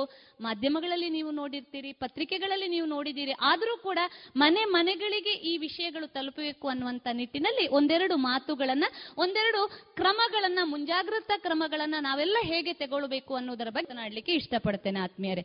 ನಾನೀಗಾಗಲೇ ಉಲ್ಲೇಖ ಮಾಡಿದೆ ನೋಡಿ, ಯಾವುದೇ ಒಂದು ವೈರಸ್ ಇರಬಹುದು, ಯಾವುದೇ ಒಂದು ಕಾಯಿಲೆ ಇರಬಹುದು, 30% ಅದರ ಮೂಲ ಎಲ್ಲಿಂದ ಅನ್ನುವುದನ್ನ ನಮಗೆ ತೆಗಿಲಿಕ್ಕೆ ಸಾಧ್ಯ ಇಲ್ಲದೆ ಇದ್ದಾಗ ಅದು ಸಾಂಕ್ರಾಮಿಕ ಆಗ್ತದೆ. ಇವತ್ತು ಅದೇ ಸ್ಥಿತಿಗೆ ಬಂದಿದ್ದೇವೆ ನಾವು. ನೀವೊಂದು ವರ್ಷದ ಹಿಂದಕ್ಕೆ ಸ್ವಲ್ಪ ಹೋದ್ರೆ ಕೊರೋನಾ ಎಲ್ಲಿ ಇತ್ತು, ಯಾರೋ ಒಬ್ಬರ ಮೂಲಕ ಅವರ ಸಂಪರ್ಕ, ನೇರ ಸಂಪರ್ಕ, ಅಲ್ಲಿಂದ ಇಲ್ಲಿಂದ ಅನ್ನುವ ಮಾತುಗಳೆಲ್ಲ ನಾವು ಕೇಳಿ ಬಂದಿದ್ದೇವೆ. ಇವತ್ತು ಕೊರೋನಾ ಎಲ್ಲಿಂದ ಬಂದಿದೆ ಕೇಳಿದ್ರೆ ಇಲ್ಲ, ಗೊತ್ತಿಲ್ಲ ನಮಗೆ. ಬಹುಶಃ ನಾನು ಮಕ್ಕಳ ಹತ್ರ ಕೇಳಿದ್ರೆ ಅವರು ಉತ್ತರ ಖಂಡಿತವಾಗಿ ಕೊಡ್ತಾರೆ, ಕೊರೋನಾ ಎಲ್ಲಿಂದ ಬಂದಿದೆ ಅಂತ ಕೇಳಿದ್ರೆ. ಯಾಕೆಂದ್ರೆ ಎಲ್ರಿಗೂ ಗೊತ್ತಿದೆ ಕೊರೋನಾ ಚೀನಾದಿಂದ ಹುಟ್ಟಿದೆ ಅನ್ನುವ ಮಾತಿದೆ. ಆದ್ರೆ ಇವತ್ತು ಹಾಗಲ್ಲ. ಕೊರೋನಾದ ಮೂಲ ಈಗ ನಮ್ಮ ಪಕ್ಕದ ಮನೆಯವನಿಗೆ, ಜೊತೆಗೆ ನಮಗೆ ನೇರ ಸಂಪರ್ಕ ಇಲ್ಲದೆಯೂ ನಮಗೆ ಕೊರೋನಾ ಬರುವಂತ ಸಾಧ್ಯತೆಗಳಿದೆ. ಹಾಗಾಗಿ ಇವತ್ತು ಅದು ಪ್ಯಾಂಡಮಿಕ್ ಆಗಿದೆ, ಸಾಂಕ್ರಾಮಿಕವಾಗಿದೆ. ಅದನ್ನು ಒಪ್ಪಿಕೊಂಡಿದೆ ವಿಶ್ವ ಆರೋಗ್ಯ ಸಂಸ್ಥೆಯು ಕೂಡ ಅದನ್ನು ಒಪ್ಪಿಕೊಂಡಿದೆ. 4 ವಿಭಾಗಗಳಿದ್ದಾವೆ: ಎಪಿಡೆಮಿಕ್, ಎಂಡಮಿಕ್, ಪ್ಯಾಂಡಮಿಕ್ ಮತ್ತು ಔಟ್ ಬ್ರೇಕ್ ಅನ್ನುವಂಥದ್ದು. ಔಟ್ ಬ್ರೇಕ್ ಆಗಬಾರದು. ಔಟ್ ಬ್ರೇಕ್ ಅಂದ್ರೆ ಅದು ನಮಗೆ ತಡೆಗಟ್ಟಲಿಕ್ಕೆ ಸಾಧ್ಯ ಆಗದ ಸ್ಥಿತಿಗೆ ಹೋಗುವಂಥದ್ದು. ಹೆಮ್ಮೆಯಿಂದ ನಾವೆಲ್ಲರೂ ಹೇಳಬೇಕು, ಭಾರತದಲ್ಲಿ ಆ ಸ್ಥಿತಿ ಬರಲಿಲ್ಲ. ಜಗತ್ತಿನ ಬೇರೆ ದೇಶಗಳನ್ನ ನಾವು ನೋಡಿದಾಗ ಅದು ಔಟ್ ಬ್ರೇಕ್ ಆಗಿದೆ ಅಂದ್ರೆ ಅದನ್ನ ಅವರಿಗೆ ತಡೆಗಟ್ಟಲಿಕ್ಕೆ ಸಾಧ್ಯ ಆಗದೆ ವಿಪರೀತವಾದಂತಹ ಸಮಸ್ಯೆಯನ್ನ ಜನಸಾಮಾನ್ಯರು, ರೋಗಿಗಳು ಅನುಭವಿಸಿದಂತಹ ಸ್ಥಿತಿಯನ್ನ ನಾವು ಕೇಳಿದ್ದೇವೆ, ನೋಡಿದ್ದೇವೆ. ಭಾರತದ ಮಟ್ಟಿಗೆ ಆ ಸ್ಥಿತಿ ಬಂದಿಲ್ಲ. ಪ್ಯಾಂಡಮಿಕ್ ಆಗಿದೆ, ಸಾಂಕ್ರಾಮಿಕವಾಗಿದೆ. ಯಾಕೆಂದ್ರೆ ಇವತ್ತು ಬಹುಶಃ ನಾವು ಶೇಕಡಾವಾರು ತೆಗೆದ್ರೆ ಭಾರತದಲ್ಲಿ ಸರಿಸುಮಾರು 50% ಜನ ಇವತ್ತು ಕೊರೋನಾ ಸೋಂಕಿಗೆ ತುತ್ತಾಗಿದ್ದಾರೆ ಅನ್ನುವುದು ಎಲ್ಲೋ ಒಂದು ಬಲ್ಲ ಮೂಲಗಳು ಹೇಳ್ತವೆ. ಅಂದ್ರೆ ಅದರಲ್ಲಿ ಯಾವುದೇ ತೀವ್ರತರವಾದ ಸಮಸ್ಯೆ ಅವರಿಗೆ ಆಗಿರಬೇಕಾಗಿಲ್ಲ, ಆದರೆ ಅವರು ಕೊರೋನಾದ ವೈರಸ್ ಅನ್ನ ಯಾವುದೋ ಒಂದು ರೀತಿಯಲ್ಲಿ ತೆಗೆದುಕೊಂಡಿದ್ದಾರೆ ಅನ್ನುವಂಥದ್ದು. ಈ ನಿಟ್ಟಿನಲ್ಲಿ ಈಗ ನಾವು ಒಂದಿಷ್ಟು ಮಾಹಿತಿಯನ್ನ, ವಿಷಯಗಳನ್ನ ತಿಳ್ಕೊಳ್ಳೋಣ. ನಿಮಗೆಲ್ರಿಗೂ ತಿಳಿದಿದೆ ಕೊರೋನಾ, ಕೋವಿಡ್ ಅಂದ್ರೆ ಏನು. ಜನಸಾಮಾನ್ಯರಿಗೆ ತಿಳಿದಿರುವ ಹಾಗೆ ಸಾಮಾನ್ಯವಾಗಿ ಈ ಕೊರೋನಾ ವೈರಸ್ಸು ನಮ್ಮ ಉಸಿರಾಟದ ವ್ಯವಸ್ಥೆಯ ಮೇಲೆ ತೀವ್ರವಾದಂಥ ಪರಿಣಾಮವನ್ನು ಉಂಟು ಮಾಡುವಂಥದ್ದು. ಶ್ವಾಸಕೋಶದ ಮೇಲೆ ತೀವ್ರವಾದ ಪರಿಣಾಮವನ್ನು ಯಾವಾಗ ಉಂಟು ಮಾಡುತ್ತದೋ ಆ ಸಂದರ್ಭದಲ್ಲಿ ಅದು ತೀವ್ರತೆಯನ್ನು ಕಂಡುಕೊಂಡಿದೆ. ಹಾಗಾಗಿ ಕೊರೋನಾ ಬಂತು ಅಂತಂದ ತಕ್ಷಣ ನಾವ್ಯಾರು ಹೆದರಬೇಕಾಗಿಲ್ಲ, ಕೊರೋನಾ ಬಂತು ಅಂದ ತಕ್ಷಣ ಯಾರೂ ಹೆದರಬೇಕಾಗಿಲ್ಲ. ಆದರೆ ಅದು ತೀವ್ರತರದ ಲಕ್ಷಣಗಳನ್ನು ಯಾವಾಗ ಉಂಟು ಮಾಡುತ್ತದೋ ಆಗ ಮಾತ್ರ ಸಂಭಾವ್ಯವಾದಂಥ ಕೆಲವೊಂದು ಸಮಸ್ಯೆಗಳು ಬರಬಹುದಾದಂಥ ಸಾಧ್ಯತೆಗಳು. ಹಾಗಾಗಿ ನಾವೆಲ್ಲರೂ ಜಾಗೃತರಾಗಿರಬೇಕು. ಜೊತೆಗೆ ನಮ್ಮ ಸುತ್ತಮುತ್ತಲಿನವರಿಗೆ ಕೂಡ ಈ ಜಾಗೃತಿಯನ್ನು ಮೂಡಿಸಬೇಕು. ಏನಂದ್ರೆ ಕೊರೋನಾ ಬಂತು ಅಂತಂದ ತಕ್ಷಣ ಹೆದರಬೇಕಾಗಿಲ್ಲ. ನೀವೆಲ್ಲ ಮಾಧ್ಯಮಗಳಲ್ಲಿ ನೋಡಿದ್ದೀರಿ, ಕೆಲವೊಂದು ಮನೆಗಳಲ್ಲಿ ಆತ್ಮಹತ್ಯೆಯ ಪ್ರಯತ್ನವನ್ನ ಕೂಡ ಮಾಡುವಂಥದ್ದು. ಕೊರೋನಾ ಬಂತು ಅಂತಂದ ತಕ್ಷಣ ಎಲ್ಲ ಕಳೆದೋಯ್ತು, ಏನೋ ಆಗ್ತದೆ ಅನ್ನುವಂಥ ಭಯ ಖಂಡಿತವಾಗಿ ಬೇಡ. ಬಹುಶಃ ನಾನು ಪ್ರಶ್ನೆ ಮಾಡಿದ್ರೆ ಇಲ್ಲೇ ಇರುವಂತ ಕೆಲವರು ಅಥವಾ ಅವರ ಮನೆಯಲ್ಲಿ ಈ ಸಮಸ್ಯೆ ಬಂದದ್ದನ್ನ ಅನುಭವಿಸಿದವರು ಇರುವಂತ ಸಾಧ್ಯತೆಗಳೂ ಇದೆ. ಹಾಗಾಗಿ ಕೊರೋನಾ ಬಂತು ಅಂತಂದ ತಕ್ಷಣ ಹೆದರಬೇಕಾಗಿಲ್ಲ. ಯಾಕೆಂದ್ರೆ ಅದು ಉಸಿರಾಟದ ವ್ಯವಸ್ಥೆಯ ಮೇಲೆ ಪರಿಣಾಮವನ್ನ ಬೀರುವಂಥದ್ದು. ಸಾಮಾನ್ಯವಾಗಿ ಕಂಡುಬರುವಂಥ ಗುಣಲಕ್ಷಣಗಳು ಯಾವುದು? ಈ ಸಾಮಾನ್ಯವಾಗಿ ಕಂಡುಬರುವಂಥದ್ದು ಜ್ವರ ಇರಬಹುದು, ಉಸಿರಾಟದ ತೊಂದರೆ ಇರಬಹುದು. ಕೆಲವು ರೋಗಿಗಳಲ್ಲಿ ಸ್ನಾಯು ಅಥವಾ ಕೀಲು ಅಥವಾ ಏನು ನಾವು ಮಸಲ್ ಪೇನ್ ಅಂತ ಹೇಳ್ತೇವೆ, ಇದು ಪ್ರಾರಂಭ ಆಗಬಹುದು. ಮೂಗುವಿನ ಕಟ್ಟುವಿಕೆ, ಮೂಗುವಿನಿಂದ ದ್ರವ ಸುರಿಸುವಿಕೆ, ಜೊತೆಗೆ ಗಂಟಲು ಅಥವಾ ನೋಯುವಂತಹ ಗಂಟಲು, ಈ ರೀತಿಯ ಸಮಸ್ಯೆಗಳನ್ನ ಸಾಮಾನ್ಯವಾಗಿ ಕಾಣಬಹುದು. ನೀವೆಲ್ಲ ತಿಳಿದಿದ್ದೀರಿ ಆತ್ಮೀಯರೇ, ಸಾಮಾನ್ಯವಾದಂಥ ಯಾವುದೇ ಶೀತ ಜ್ವರ ಬಂದರೂ ಕೂಡ ಮೂಗಿನಲ್ಲಿ ನೀರು ಸ್ರವಿಸಲಿಕ್ಕೆ ಪ್ರಾರಂಭ ಆಗ್ತದೆ. ಯಾವಾಗ ಮೂಗಿನಲ್ಲಿ ನೀರು ಸ್ರವಿಸಿದ ಒಂದು ರೀತಿಯ ದ್ರವ ಬರುತ್ತದೋ ತದನಂತರ ಅದು ತೀವ್ರತರವಾದಂಥ ಕೆಲವೊಂದು ಸಮಸ್ಯೆಗಳನ್ನು ಕೆಲವರಲ್ಲಿ ಒಡ್ಡಬಹುದು. ಅದು ಕೊರೋನಾ ವೈರಸ್ ಅಲ್ಲೂ ಕೂಡ ಅಷ್ಟೇ. ಇದೇ ತರದ ಮೂಗಿನಲ್ಲಿ ಏನು ದ್ರವದ ರೀತಿಯಲ್ಲಿ, ನೀರಿನ ರೀತಿಯಲ್ಲಿ ಸ್ರವಿಸುವುದು ಪ್ರಾರಂಭ ಆಗ್ತದೆ. ತದನಂತರ ಕೆಲವೊಮ್ಮೆ ಕೆಲವೊಬ್ಬರಲ್ಲಿ ಮಾತ್ರ ಅದು ತೀವ್ರತರವಾದಂತಹ ಪರಿಣಾಮವನ್ನು ಉಂಟು ಮಾಡಬಹುದು. ಇವತ್ತು ನಾನು ಈಗಾಗಲೇ ಹೇಳಿದೆ, ಕೊರೋನಾ ತನ್ನ ರೂಪವನ್ನ ಬದಲಾಯಿಸ್ತಾ ಇದೆ. ಬೇರೆ ಬೇರೆ ರೀತಿಯಲ್ಲಿ ನೀವೇ ತಿಳಿದಿರಿ, ಡೆಲ್ಟಾ ವೈರಸ್ಸು ಬೇರೆ ಬೇರೆ ಅದನ್ನ ಹೊಸ ಹೊಸ ಹೆಸರಿನಿಂದ ಕರೀತಾ ಬರ್ತಾ ಇದ್ದಾರೆ. ಕೊರೋನಾ ರೂಪಾಂತರಗೊಳ್ತಾ ಇದೆ, ಅದೇ ಒಂದು ಸವಾಲಾಗಿರುವುದು. ಯಾಕೆಂದ್ರೆ ನಾನು ಇವತ್ತು ಏನು ಈ ಲಕ್ಷಣಗಳನ್ನ ಹೇಳಿದೆ ಅದು ಬೇರೆ ಸಾಮಾನ್ಯವಾದಂಥ ಜ್ವರಗಳಲ್ಲಿ ಕೂಡ ಕಂಡು ಬರಬಹುದಾದಂಥ ಲಕ್ಷಣಗಳೇ. ಡೆಂಗ್ಯೂ, ಮಲೇರಿಯಾ, ನ್ಯೂಮೋನಿಯಾ ಇದೆಲ್ಲದರಲ್ಲೂ ಈ ಸಮಸ್ಯೆಗಳಿದೆ. ಶೀತ ಆಗುವಂಥದ್ದು, ಜ್ವರ ಆಗುವಂಥದ್ದು, ಆಯಾಸ ಆಗುವಂಥದ್ದು, ಸ್ನಾಯುಗಳ ನೋವು ಬರುವಂಥದ್ದು. ಹಾಗಾದ್ರೆ ನಾವೆಲ್ಲೋ ಕೊರೋನಾ ಮತ್ತು ಉಳಿದ ಜ್ವರಗಳ ನಡುವೆ ಇರುವಂತಹ ವ್ಯತ್ಯಾಸವನ್ನ ಗಮನಿಸಬೇಕಾಗ್ತದೆ. ಹಾಗಾಗಿ ಎಷ್ಟೋ ಸಂದರ್ಭಗಳಲ್ಲಿ ಬೇರೆ ಜ್ವರಗಳ ಜೊತೆ ಇದನ್ನು ಕೂಡ ತಪ್ಪಾಗಿ ಗ್ರಹಿಸುವಂತ ಸಾಧ್ಯತೆಗಳು ಕೂಡ ಇದೆ. ಹಾಗಾಗಿ ರೂಪಾಂತರಗೊಳ್ತಾ ಇರುವಂತ ಕೊರೋನಾದಲ್ಲಿ ಇವತ್ತು ಬೇರೆ ಬೇರೆ ಲಕ್ಷಣಗಳು ಕೂಡ ಕಾಣಿಸ್ತಾ ಇದ್ದಾವೆ. ಲಕ್ಷಣಗಳು ಏನಂದ್ರೆ ಅದು ಭೇದಿ ಇರಬಹುದು, ವಾಂತಿ ಭೇದಿಯಾದಂಥ ಲಕ್ಷಣಗಳನ್ನು ಕೂಡ ಅದು ತೋರ್ಪಡಿಸಬಹುದು. ಜೊತೆಗೆ ಇನ್ನೂ ಒಂದು ಮುಖ್ಯವಾಗಿ ಹ್ಯಾಪಿ ಹೈಪೋಕ್ಸಿಯಾ ಅಂತ ಅಂತೇವೆ. ನಾನು ಅದನ್ನು ಮುಂದೆ ಉಲ್ಲೇಖ ಮಾಡ್ತೇನೆ. ಯಾಕೆಂದ್ರೆ ವ್ಯಕ್ತಿ ತನ್ನ ಏನು ಆಮ್ಲಜನಕದ ಮಟ್ಟ, ಸಾಮಾನ್ಯವಾಗಿರುವಂತಹ ಆಮ್ಲಜನಕದ ಮಟ್ಟ ಏನು ನಾವು ನಮ್ಮ ಸ್ಯಾಚುರೇಷನ್ ಅಂತ ಕರಿತೇವಲ್ಲ, ಅದನ್ನು ನೋಡಿದಾಗ ಇರುವ ಮಟ್ಟಕ್ಕಿಂತ ತುಂಬಾ ಕೆಳಗಿನ ಮಟ್ಟಕ್ಕೆ ಬಂದಾಗ ಗೊತ್ತೇ ಆಗುದಿಲ್ಲ ಅವನಿಗೆ, ಆ ವ್ಯಕ್ತಿಗೆ ಗೊತ್ತೇ ಆಗಿರುವುದಿಲ್ಲ ತಾನು ಆ ಸ್ಥಿತಿಗೆ ಬರ್ತಾ ಇದ್ದೇನೆ ಅಂತ. ಆದರೆ ವೈದ್ಯರ ಬಳಿಗೆ ಹೋದಾಗ ಎಷ್ಟೋ ಸಂದರ್ಭಗಳಲ್ಲಿ ಅವನು ಅಲ್ಲೇ ಕುಸಿದು ಬೀಳುವಂತ ಸಾಧ್ಯತೆಗಳು ಕೂಡ ಇರುತ್ತದೆ. ಯಾರೂ ದಯವಿಟ್ಟು ಹೆದರಬೇಡಿ, ನಾನು ಮಾಹಿತಿಯನ್ನು ಕೊಡುವಂಥದ್ದು ಮಾತ್ರ ಇದರಲ್ಲಿ. ಹಾಗಾಗಿ ಈ ರೀತಿಯ ಬದಲಾವಣೆಗಳನ್ನು ಕೂಡ ಇವತ್ತು ನಾವು ಕೊರೋನಾದಲ್ಲಿ ಕಾಣ್ತಾ ಇದ್ದೇವೆ. ಹಾಗಾದ್ರೆ ಕೊರೋನಾ 19 ಹರಡುವುದು ಹೇಗೆ? ನಿಮಗೆಲ್ಲ ತಿಳಿದಿದೆ, ಪ್ರತ್ಯಕ್ಷ ಮತ್ತು ಪರೋಕ್ಷವಾದಂತ ಸಂಪರ್ಕದಿಂದ. ನೇರ ಸಂಪರ್ಕ, ಡೈರೆಕ್ಟ್ ಕಾಂಟ್ಯಾಕ್ಟ್ ಅಂತ ನಾವು ಕರಿತೇವೆ. ನೇರವಾಗಿ ರೋಗಿಯ ಅಥವಾ ರೋಗ ಲಕ್ಷಣವನ್ನ ಹೊಂದಿಕೊಂಡಿರುವಂತಹ ವ್ಯಕ್ತಿ ನೇರವಾದ ಸಂಪರ್ಕವನ್ನ ಇತರರ ಜೊತೆಗೆ ಹೊಂದಿದಾಗ, ಆ ಸಂದರ್ಭದಲ್ಲಿ, ಯಾಕೆಂದ್ರೆ ಈ ವೈರಸ್ಸು ಮೂಗಿನ ಸ್ರವಿಸುವಿಕೆಯ ಮೂಲಕ ಜೊತೆಗೆ ಬಾಯಿಯ ಜೊಲ್ಲುಗಳ ಮೂಲಕ ಹರಡುವ ಸಾಧ್ಯತೆಗಳು ಇರುವುದರಿಂದ, ವ್ಯಕ್ತಿಯ ಜೊತೆಗಿನ ನೇರ ಸಂಪರ್ಕದಿಂದ ಈ ರೋಗ ಅಥವಾ ವೈರಸ್ಸು ಒಬ್ಬ ವ್ಯಕ್ತಿಯಿಂದ ಇನ್ನೊಬ್ಬ ವ್ಯಕ್ತಿಗೆ ಹರಡುವಂತ ಸಾಧ್ಯತೆಗಳು. ಎರಡನೆಯದು ಪರೋಕ್ಷವಾಗಿ, ನೇರವಾದಂತ ಸಂಪರ್ಕ ಅಲ್ಲ. ಈಗ ಒಂದು ಕೊರೋನಾ ವೈರಸ್ಸು ಅದರ ಆಯುಷು ತುಂಬಾ ಕಡಿಮೆ. ದಯವಿಟ್ಟು ಯಾರು ಹೆದರಬೇಕಾಗಿಲ್ಲ. ಒಬ್ಬ ವ್ಯಕ್ತಿಯನ್ನ ನಾನು ಬೆಳಿಗ್ಗೆ ನೋಡಿದ್ದೆ, ಅವನಿಗೆ ಕೊರೋನಾ ಇತ್ತು, ಆಮೇಲೆ ಎಷ್ಟೋ ಹೊತ್ತಿನ ನಂತರ ಅವನು ಬಳಸಿದಂತ ವಸ್ತುಗಳನ್ನ ನಾನು ಬಳಸಿದ್ದೆ. ದಯವಿಟ್ಟು ಯಾರು ಹೆದರಬೇಡಿ. ಕೊರೋನಾದ ಜೀವಿತಾವಧಿ ತುಂಬಾ ಕ್ಷಣಿಕ. ಅದು ಅದು ಒಂದು ವ್ಯಕ್ತಿಯ ವಸ್ತುಗಳ ಮೇಲೆ, ಯಾವುದೇ ಬಳಸಿದಂತ ವಸ್ತುಗಳ ಮೇಲೆ ಅಥವಾ ಆತ ಬಳಸಿದಂತ ಬಟ್ಟೆಯ ಮೇಲೆ ಇರಬಹುದೇ ಹೊರತು ಬಹಳಷ್ಟು ಹೊತ್ತು ಇರುವಂತ ಸಾಧ್ಯತೆಗಳು ಇಲ್ಲ. ಹಾಗಾಗಿ ಪ್ರತ್ಯಕ್ಷ ಮತ್ತು ಪರೋಕ್ಷವಾದಂತಹ ಸಂಪರ್ಕಗಳಿಂದ ಕೊರೋನಾ ಹರಡುವ ಸಾಧ್ಯತೆ ಇದೆ. ಇದನ್ನು ನಾವು ಮುಂಜಾಗ್ರತಾ ಕ್ರಮವಾಗಿ ತಗೊಳ್ಬೇಕು. ಇನ್ನೂ ಒಂದು ಮುಖ್ಯವಾಗಿ ಎಸಿಂಪ್ಟಮ್ಯಾಟಿಕ್ ಅಂತ ನಾವು ಕರಿತೇವೆ. ಎಸಿಂಪ್ಟಮ್ಯಾಟಿಕ್ ಅಂದ್ರೆ ಯಾವುದೇ ವ್ಯಕ್ತಿಯನ್ನ ನೋಡಿದಾಗ ಅವನಲ್ಲಿ ನಾನು ಈಗಾಗಲೇ ಹೇಳಿದಂತಹ ಯಾವುದೇ ಗುಣಲಕ್ಷಣಗಳು ಕೂಡ ತೋರ್ಪಡಿಸುವುದಿಲ್ಲ, ಕಾಣುವುದಿಲ್ಲ. ಜ್ವರ ಇರಬೇಕಾಗಿಲ್ಲ, ಕೆಮ್ಮಿರಬೇಕಾಗಿಲ್ಲ, ಶೀತ ಇರಬೇಕಾಗಿಲ್ಲ, ಅಥವಾ ನಾನು ಹೇಳಿದಂತಹ ಯಾವುದೇ ಸಮಸ್ಯೆಗಳು ಕೂಡ ಇರಬೇಕಾಗಿಲ್ಲ. ಆದರೆ ಆತನ ದೇಹದ ಒಳಗಡೆ ಕೊರೋನಾ ವೈರಸ್ ಇರ್ತದೆ. ಇದು ಯಾವಾಗ ಕಂಡು ಬರುತ್ತದೆ ಅಂದಾಗ ಪರೀಕ್ಷೆ ಮಾಡಿದಾಗ ಮಾತ್ರ.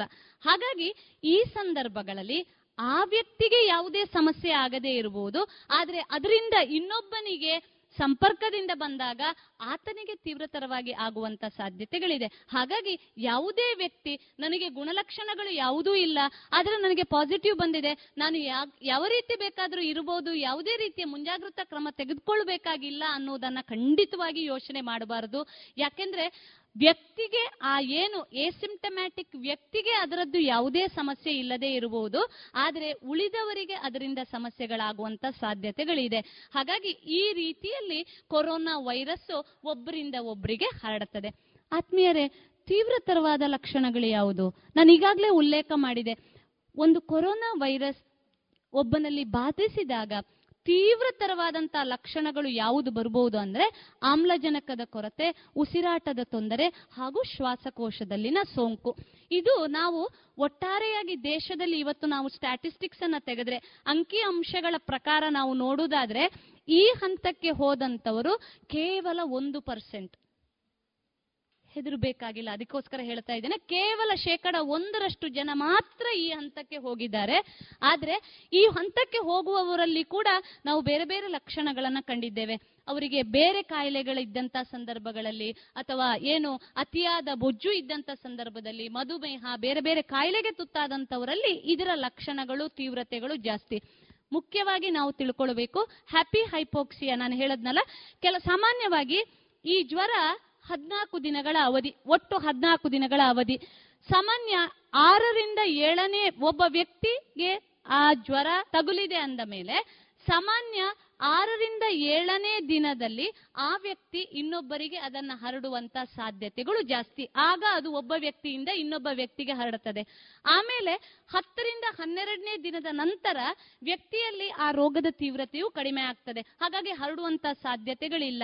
ಆದರೆ ಈ ಮಧ್ಯದಲ್ಲಿ ವ್ಯಕ್ತಿಗೆ ಯಾವುದೇ ರೀತಿಯಾದಂಥ ಸಮಸ್ಯೆಗಳು ಇಲ್ಲದಿದ್ದಲ್ಲಿಯೂ ಆತನಿಗೆ ತೀವ್ರತರವಾದಂಥ ಆಕ್ಸಿಜನ್ನಿನ ಕೊರತೆ ಕಂಡು ಬರುವಂತ ಸಾಧ್ಯತೆಗಳಿದೆ. ಇದನ್ನೇ ನಾವು ಹ್ಯಾಪಿ ಹೈಪಾಕ್ಸಿಯಾ ಅಂತ ಕರಿತೇವೆ. ಯಾಕಂದ್ರೆ ಗೊತ್ತೇ ಆಗೋದಿಲ್ಲ ಹ್ಯಾಪಿ ಹೈಪಾಕ್ಸಿಯಾ. ಅದಕ್ಕೆ ಬೇಕಾದಂತಹ ಸಲಹೆಗಳು ಏನು ಅಂತ ಮುಂದೆ ಹೇಳ್ತೇನೆ ನಾನು. ಹ್ಯಾಪಿ ಹೈಪಾಕ್ಸಿಯಾ ಅಂದ್ರೆ ನಮ್ಮ ಉಸಿರಾಟ, ನಾವು ಸಾಮಾನ್ಯ ವ್ಯಕ್ತಿಯ ರೀತಿಯಲ್ಲಿ ನಡೆದಾಡ್ತಾ ಇರ್ತೇವೆ, ಓಡಾಡ್ತಾ ಇರ್ತೇವೆ, ಎಲ್ಲ ಮಾಡ್ತಾ ಇರ್ತೇವೆ, ಆದ್ರೆ ನಮ್ಮ ಏನು ಶ್ವಾಸಕೋಶದ ಕಾರ್ಯಚಟುವಟಿಕೆ ಇದೆಯಲ್ಲ ಅದು ನಿರ್ದಿಷ್ಟವಾಗಿ ಮಾಡ್ತಾ ಇರುವುದಿಲ್ಲ. ನಮಗೆ ಗೊತ್ತಿಲ್ಲದೆ ನಮ್ಮ ಸ್ಯಾಚುರೇಷನ್ ತುಂಬಾ ಡೌನ್ ಬರ್ತಾ ಇರ್ತದೆ, ತುಂಬಾ ಕೆಳಗೆ ಬರ್ತಾ ಇರ್ತದೆ. ಕೆಲವೊಂದು ಸಂದರ್ಭಗಳಲ್ಲಿ ವ್ಯಕ್ತಿ ಏನು ವೈದ್ಯರ ಬಳಿಗೆ ಬಂದಾಗ ಅಲ್ಲೇ ಕುಸಿದು ಬೀಳುವಂತ ಸಾಧ್ಯತೆಗಳು ಕೂಡ ಇದೆ. ಅದನ್ನು ಯಾವ ರೀತಿ ಪತ್ತೆ ಹಚ್ಚೋದು? ಈಗ ಮುಂಜಾಗ್ರತಾ ಕ್ರಮ ನಾವು ಏನ್ ತಗೊಳ್ಬೇಕು? ಈಗ ಸಾಮಾನ್ಯವಾಗಿ ನಾವು ಯಾವ ತರದ ಮುಂಜಾಗ್ರತಾ ಕ್ರಮಗಳನ್ನು ನಮ್ಮ ನಮ್ಮ ಮನೆಗಳಲ್ಲಿ ತೆಗೆದುಕೊಳ್ಳಬಹುದು? ಈಗ ಪ್ರತಿಯೋರ್ವ ವ್ಯಕ್ತಿಗೂ ಜ್ವರ ಬಂದಿದೆ ಅನ್ನುವುದನ್ನ ದೇಹದ ತಾಪಮಾನವನ್ನ ನೋಡಿದ ತಕ್ಷಣ ಗೊತ್ತಾಗ್ತದೆ. ನಾವೆಲ್ಲ ನಮ್ಮ ಮನೆಗಳಲ್ಲಿ ಸಾಮಾನ್ಯವಾಗಿ ಅಂಗಡಿಗಳಲ್ಲಿ ದೊರಕುವಂತಹ ಥರ್ಮೋಮೀಟರ್ ಅನ್ನ ಇಟ್ಕೊಳ್ಬಹುದು. ಏನು ಇದಕ್ಕೆ ಹೆಚ್ಚಿನ ಹಣ ಖರ್ಚಾಗುವುದಿಲ್ಲ, ತುಂಬಾ ಕಡಿಮೆ ದರದಲ್ಲಿ ನಮಗೆ ಇವತ್ತು ಥರ್ಮೋಮೀಟರ್ಗಳು ಲಭ್ಯ ಇದೆ. ವ್ಯಕ್ತಿಯ ಸಾಮಾನ್ಯ ದೇಹ ತಾಪಮಾನ 98 ಡಿಗ್ರಿ ಸೆಲ್ಸಿಯಸ್ ಇರೋದ್ರಿಂದ ಅದಕ್ಕಿಂತ ಮೇಲೆ ಬಂದಾಗ ಆತನಿಗೆ ಜ್ವರ ಇದೆ ಅನ್ನೋದನ್ನ ನಾವು ಅರಿತುಕೊಳ್ಬೇಕಾಗತ್ತೆ. ಈಗ 100ರಷ್ಟು ತಾಪಮಾನ ಥರ್ಮೋಮೀಟರ್ನ ಬಳಕೆಯಿಂದ ತಾಪಮಾನ 100ರಷ್ಟು ಬಂದಿದೆ ಅಂತಾದ್ರೆ ಆತನಿಗೆ ಔಷಧಿಗಳ ಅಗತ್ಯ ಇದೆ ಅನ್ನೋದನ್ನ ಅರ್ಥ ಮಾಡ್ಕೊಳ್ಬೇಕು. ಸಾಮಾನ್ಯವಾಗಿ ದೊರಕಬಹುದಾದಂತಹ ಪ್ಯಾರಾಸಿಟಮಾಲ್ ಮಾತ್ರೆಗಳನ್ನ ಖಂಡಿತವಾಗಿ ತೆಗೆದುಕೊಳ್ಬಹುದು. ಒಬ್ಬ ವ್ಯಕ್ತಿಯ ದೇಹದ ತೂಕದ ಆಧಾರದ ಮೇಲೆ ಪ್ಯಾರಾಸಿಟಮಾಲ್ ಔಷಧಿಗಳನ್ನ ಖಂಡಿತವಾಗಿಯೂ ವೈದ್ಯರ ಸಲಹೆ ಇಲ್ಲದೇ ಅಲ್ಲ, ಆದ್ರೂ ಕೂಡ ನಾವು ತೆಗೆದುಕೊಳ್ಬಹುದು. ಇದು 100 ಡಿಗ್ರಿ ಸೆಲ್ಸಿಯಸ್ ಬಂದಾಗ.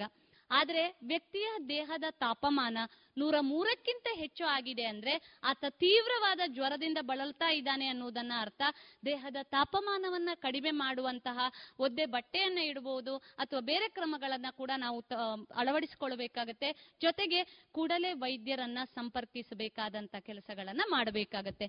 ಇದು ಒಂದನೇ ವಿಧಾನ. ಅಂದ್ರೆ ನಾವು ನಿಮಗೆಲ್ಲ ತಿಳಿದಿರುವಂತದ್ದು ನಮಗೆ ತಿಳಿದ್ರೆ ಸಾಲದು, ಆದ್ರೆ ಅದು ನಾವು ಮತ್ತೆ ಸಮಾಜಕ್ಕೆ ತಿಳಿಸುವಂತ ಕೆಲಸ ಮಾಡಬೇಕು ಅನ್ನುವಂತ ಉದ್ದೇಶದಿಂದ ಈ ಕಾರ್ಯಕ್ರಮವನ್ನ ಇಲ್ಲಿ ಆಯೋಜಿಸಿದ್ದೇವೆ. ನಿಮ್ಮ ಸಮುದಾಯಕ್ಕೆ ನೀವು ಈ ಮಾಹಿತಿಯನ್ನ ಕೊಡಬೇಕು ಅನ್ನುವ ನಿಟ್ಟಿನಲ್ಲಿ ಈ ಕಾರ್ಯಾಗಾರ ಇವತ್ತು ಇಲ್ಲಿ ಆಯೋಜಿಸಲ್ಪಟ್ಟಿದೆ.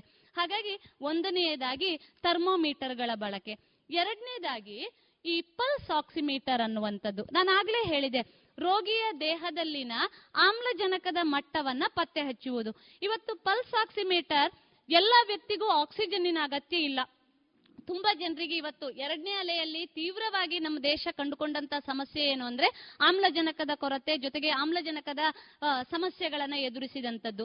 ಇವತ್ತು ಒಬ್ಬ ವ್ಯಕ್ತಿಗೆ ಆಮ್ಲಜನಕದ ಅಗತ್ಯ ಇದೆಯೇ ಇಲ್ಲವೇ ಅನ್ನೋದನ್ನ ಪರೀಕ್ಷಿಸುವುದಕ್ಕೋಸ್ಕರ ನಾವೇ ನಮ್ಮ ಮನೆಯಲ್ಲೇ ಇದನ್ನ ಪರೀಕ್ಷೆ ಮಾಡಿಕೊಳ್ಬಹುದು.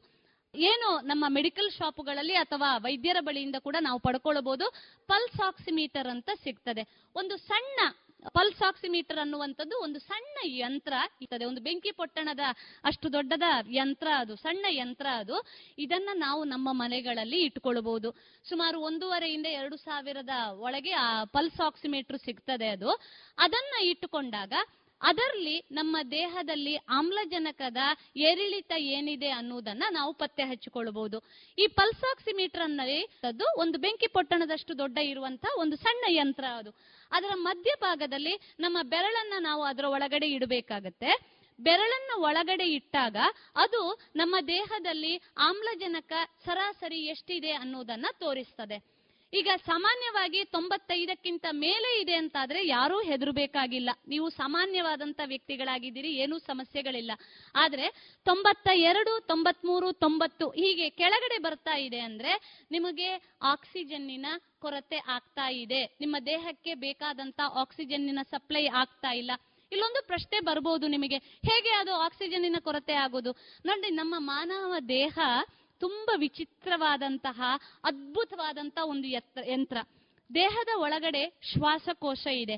ಶ್ವಾಸಕೋಶದ ಒಳಗಡೆ ಅಲುಲೈಸ್ ಅಂತ ಒಂದಿದೆ. ನೀವು ಅಧ್ಯಾಪಕರು ಅದನ್ನು ತುಂಬಾ ಚೆನ್ನಾಗಿ ಎಕ್ಸ್ಪ್ಲೇನ್ ಮಾಡಬಹುದು. ಅಲುಲೈಸ್ ಅಂದ್ರೆ ಅದು ದ್ರಾಕ್ಷಿ ರೀತಿಯ ಗೊಂಚಲಿನ, ದ್ರಾಕ್ಷಿಯ ಗೊಂಚಲಿನ ರೀತಿ ನಮ್ಮ ಶ್ವಾಸಕೋಶದಲ್ಲಿ ಇರುವಂತ ವ್ಯವಸ್ಥೆ. ಆ ಅಲುಲೈಸಿನ ಕೆಲಸ ಏನು ಅಂದ್ರೆ ಅದು ಆಮ್ಲಜನಕವನ್ನ ಪ್ಯೂರಿಫೈ ಮಾಡಿ ಅದು ರಕ್ತಕ್ಕೆ ಬಿಡುವಂತ ಕೆಲಸವನ್ನ ಅದು ಮಾಡುವಂತದ್ದು. ಈಗ ವೈರಸ್ ಬಾಧಿಸಿದಾಗ ಏನು ಈ ದ್ರಾಕ್ಷಿ ಗೊಂಚಲಿನ ರೀತಿಯಲ್ಲಿ ಅಲುಲೈಸ್ ಇದೆಯಲ್ಲ ಅದು ಮುದ್ದೆ ಆಗ್ತದೆ, ಕೊಲ್ಯಾಪ್ಸ್ ಆಗ್ತದೆ. ಅಂದ್ರೆ ಗಾಳಿ ತುಂಬಿದ ಬಲೂನಿಂದ ಗಾಳಿ ತೆಗೆದ್ರೆ ಹೇಗೆ ಆಗ್ತದೆ ಅರ್ಥ ಆಗಿದೆ ಅಂತ ಅಂದ್ಕೊಳ್ತೇನೆ. ಗಾಳಿ ತುಂಬಿದ ಬಲೂನಿಂದ ಗಾಳಿ ತೆಗೆದಾಗ ಅದು ಯಾವ ರೀತಿ ಆಗುತ್ತೆ, ಅದೇ ರೀತಿಯ ವ್ಯವಸ್ಥೆಗೆ ಅದು ಹೋಗ್ತದೆ. ಆಗ ಅದು ಅದರ ಕಾರ್ಯವನ್ನ ಮಾಡೋದಿಲ್ಲ.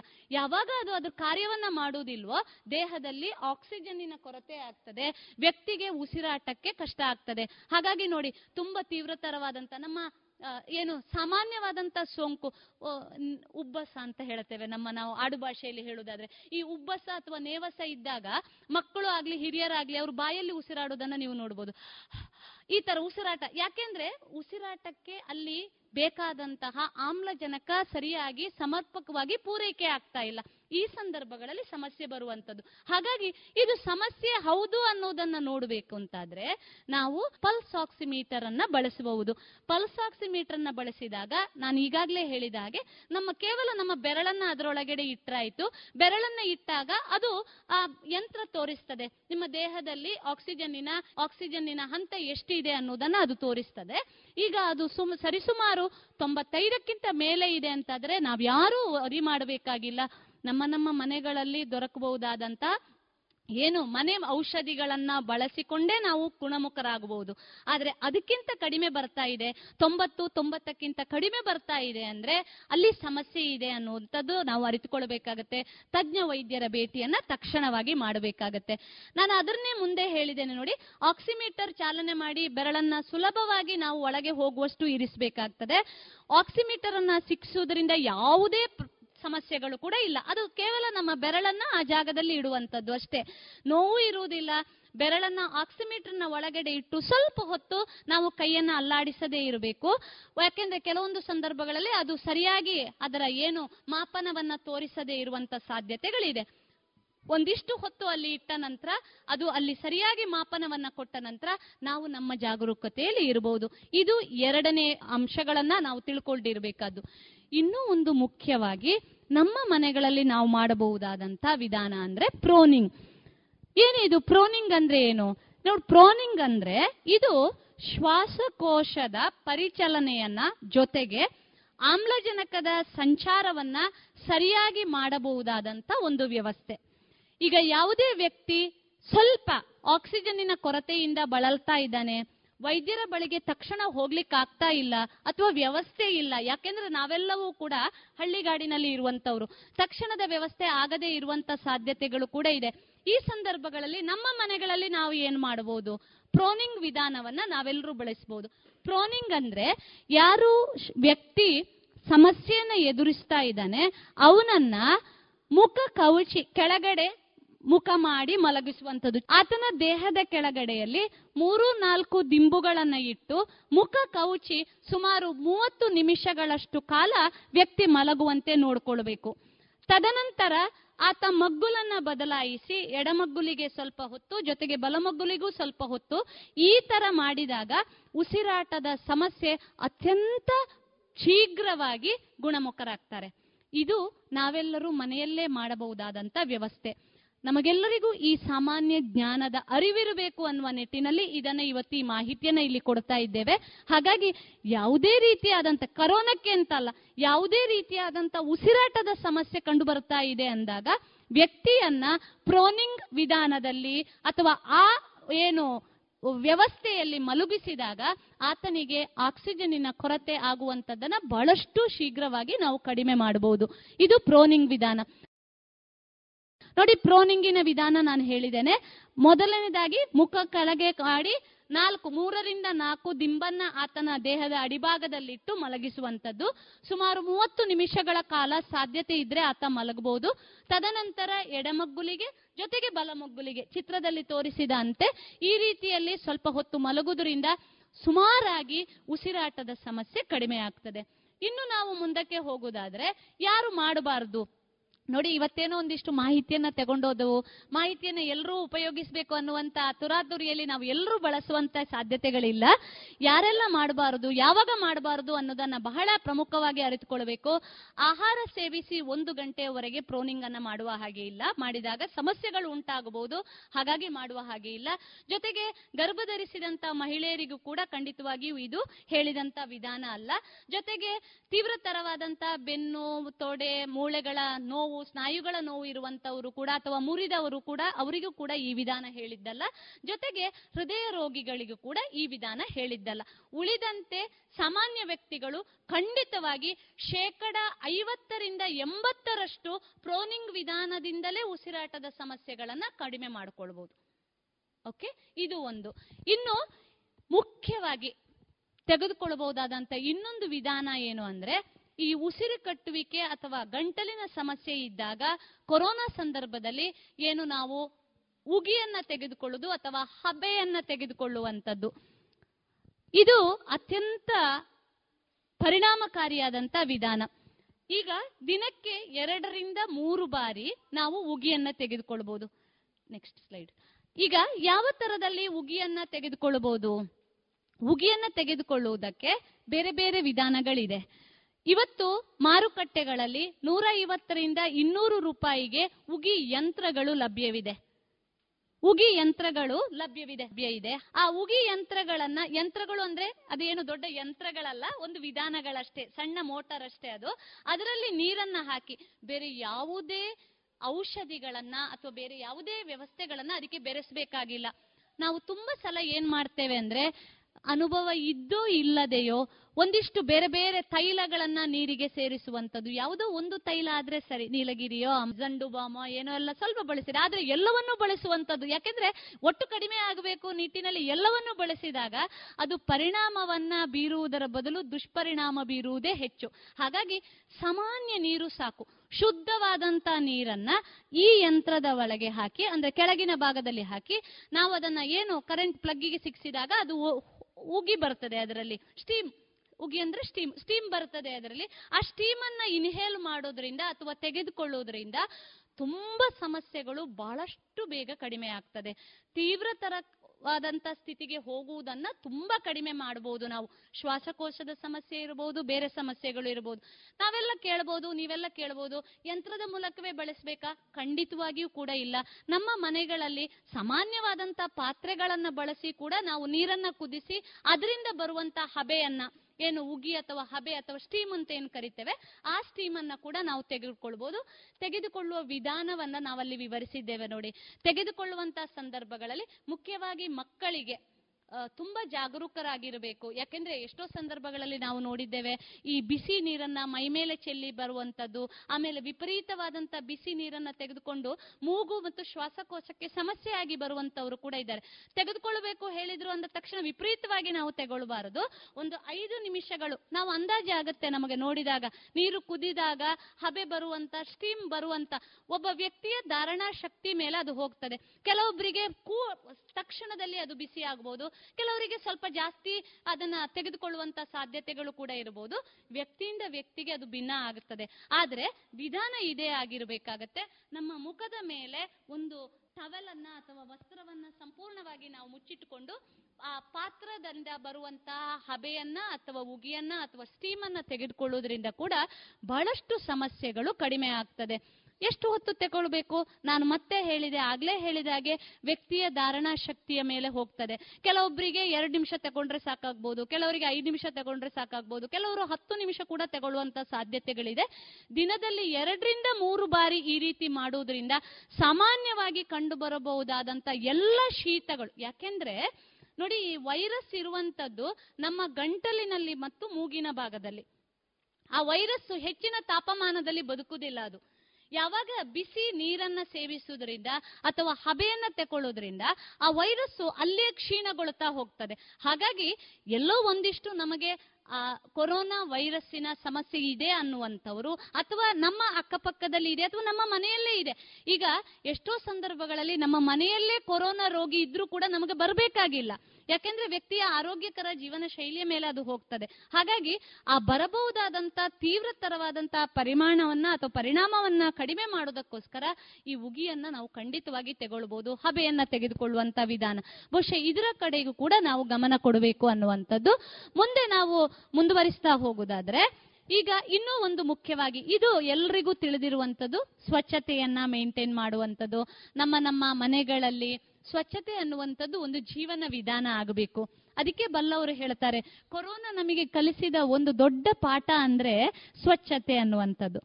ನೋಡಿ, ಬದಲಾವಣೆ ಅನ್ನುವಂಥದ್ದು ಸಹಜ ಧರ್ಮ. ಬದಲಾವಣೆಗೆ ತಕ್ಕ ಬದಲಾಗಬೇಕಾದದ್ದು ಮನುಷ್ಯ ಧರ್ಮ ಅನ್ನುವಂಥದ್ದು. ಹಾಗಾಗಿ ಈ ಬದಲಾದ ಸ್ಥಿತಿಯಲ್ಲಿ ಬಹುಶಃ ನಾವು ಈ ಸ್ವಚ್ಛತೆ ಕಡೆಗೆ ಇನ್ನೊಂದಿಷ್ಟು ಗಮನವನ್ನು ಕೂಡ ಕೊಡಬೇಕಾಗತ್ತೆ. ಬಹುಶಃ ಇದ್ರ ಬಗ್ಗೆ ನಾನು ಹೆಚ್ಚು ಉಲ್ಲೇಖ ಮಾಡಬೇಕಾಗಿಲ್ಲ.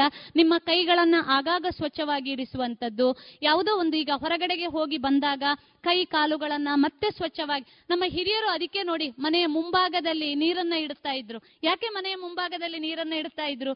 ಮನೆಗೆ ಬರುವಾಗ, ಮನೆಯ ಒಳಗಡೆ ಬರುವಾಗ ಕೈಕಾಲನ್ನು ಸ್ವಚ್ಛಗೊಳಿಸಿ ಬರಬೇಕು ಅನ್ನುವಂಥದ್ದು. ಇವತ್ತು ನಮ್ಮ ಮನೆಗಳ ಮುಂದೆ, ಯಾರ ಮನೆಗಳ ಮುಂದೆ ನೀರಿಡುವ ವ್ಯವಸ್ಥೆಯೂ ಇಲ್ಲ, ಟ್ಯಾಪು ಇಲ್ಲ. ಮುನ್ಸಿಪಾಲಿಟಿ ಟ್ಯಾಪ್ ಇದೆ ಅಂತಾದ್ರೆ ಅದರಲ್ಲಿ ನೀರು ಬರುವುದಿಲ್ಲ, ಬರುವ ಹೊತ್ತಿನಲ್ಲಿ ಮಾತ್ರ ಬರ್ತದೆ.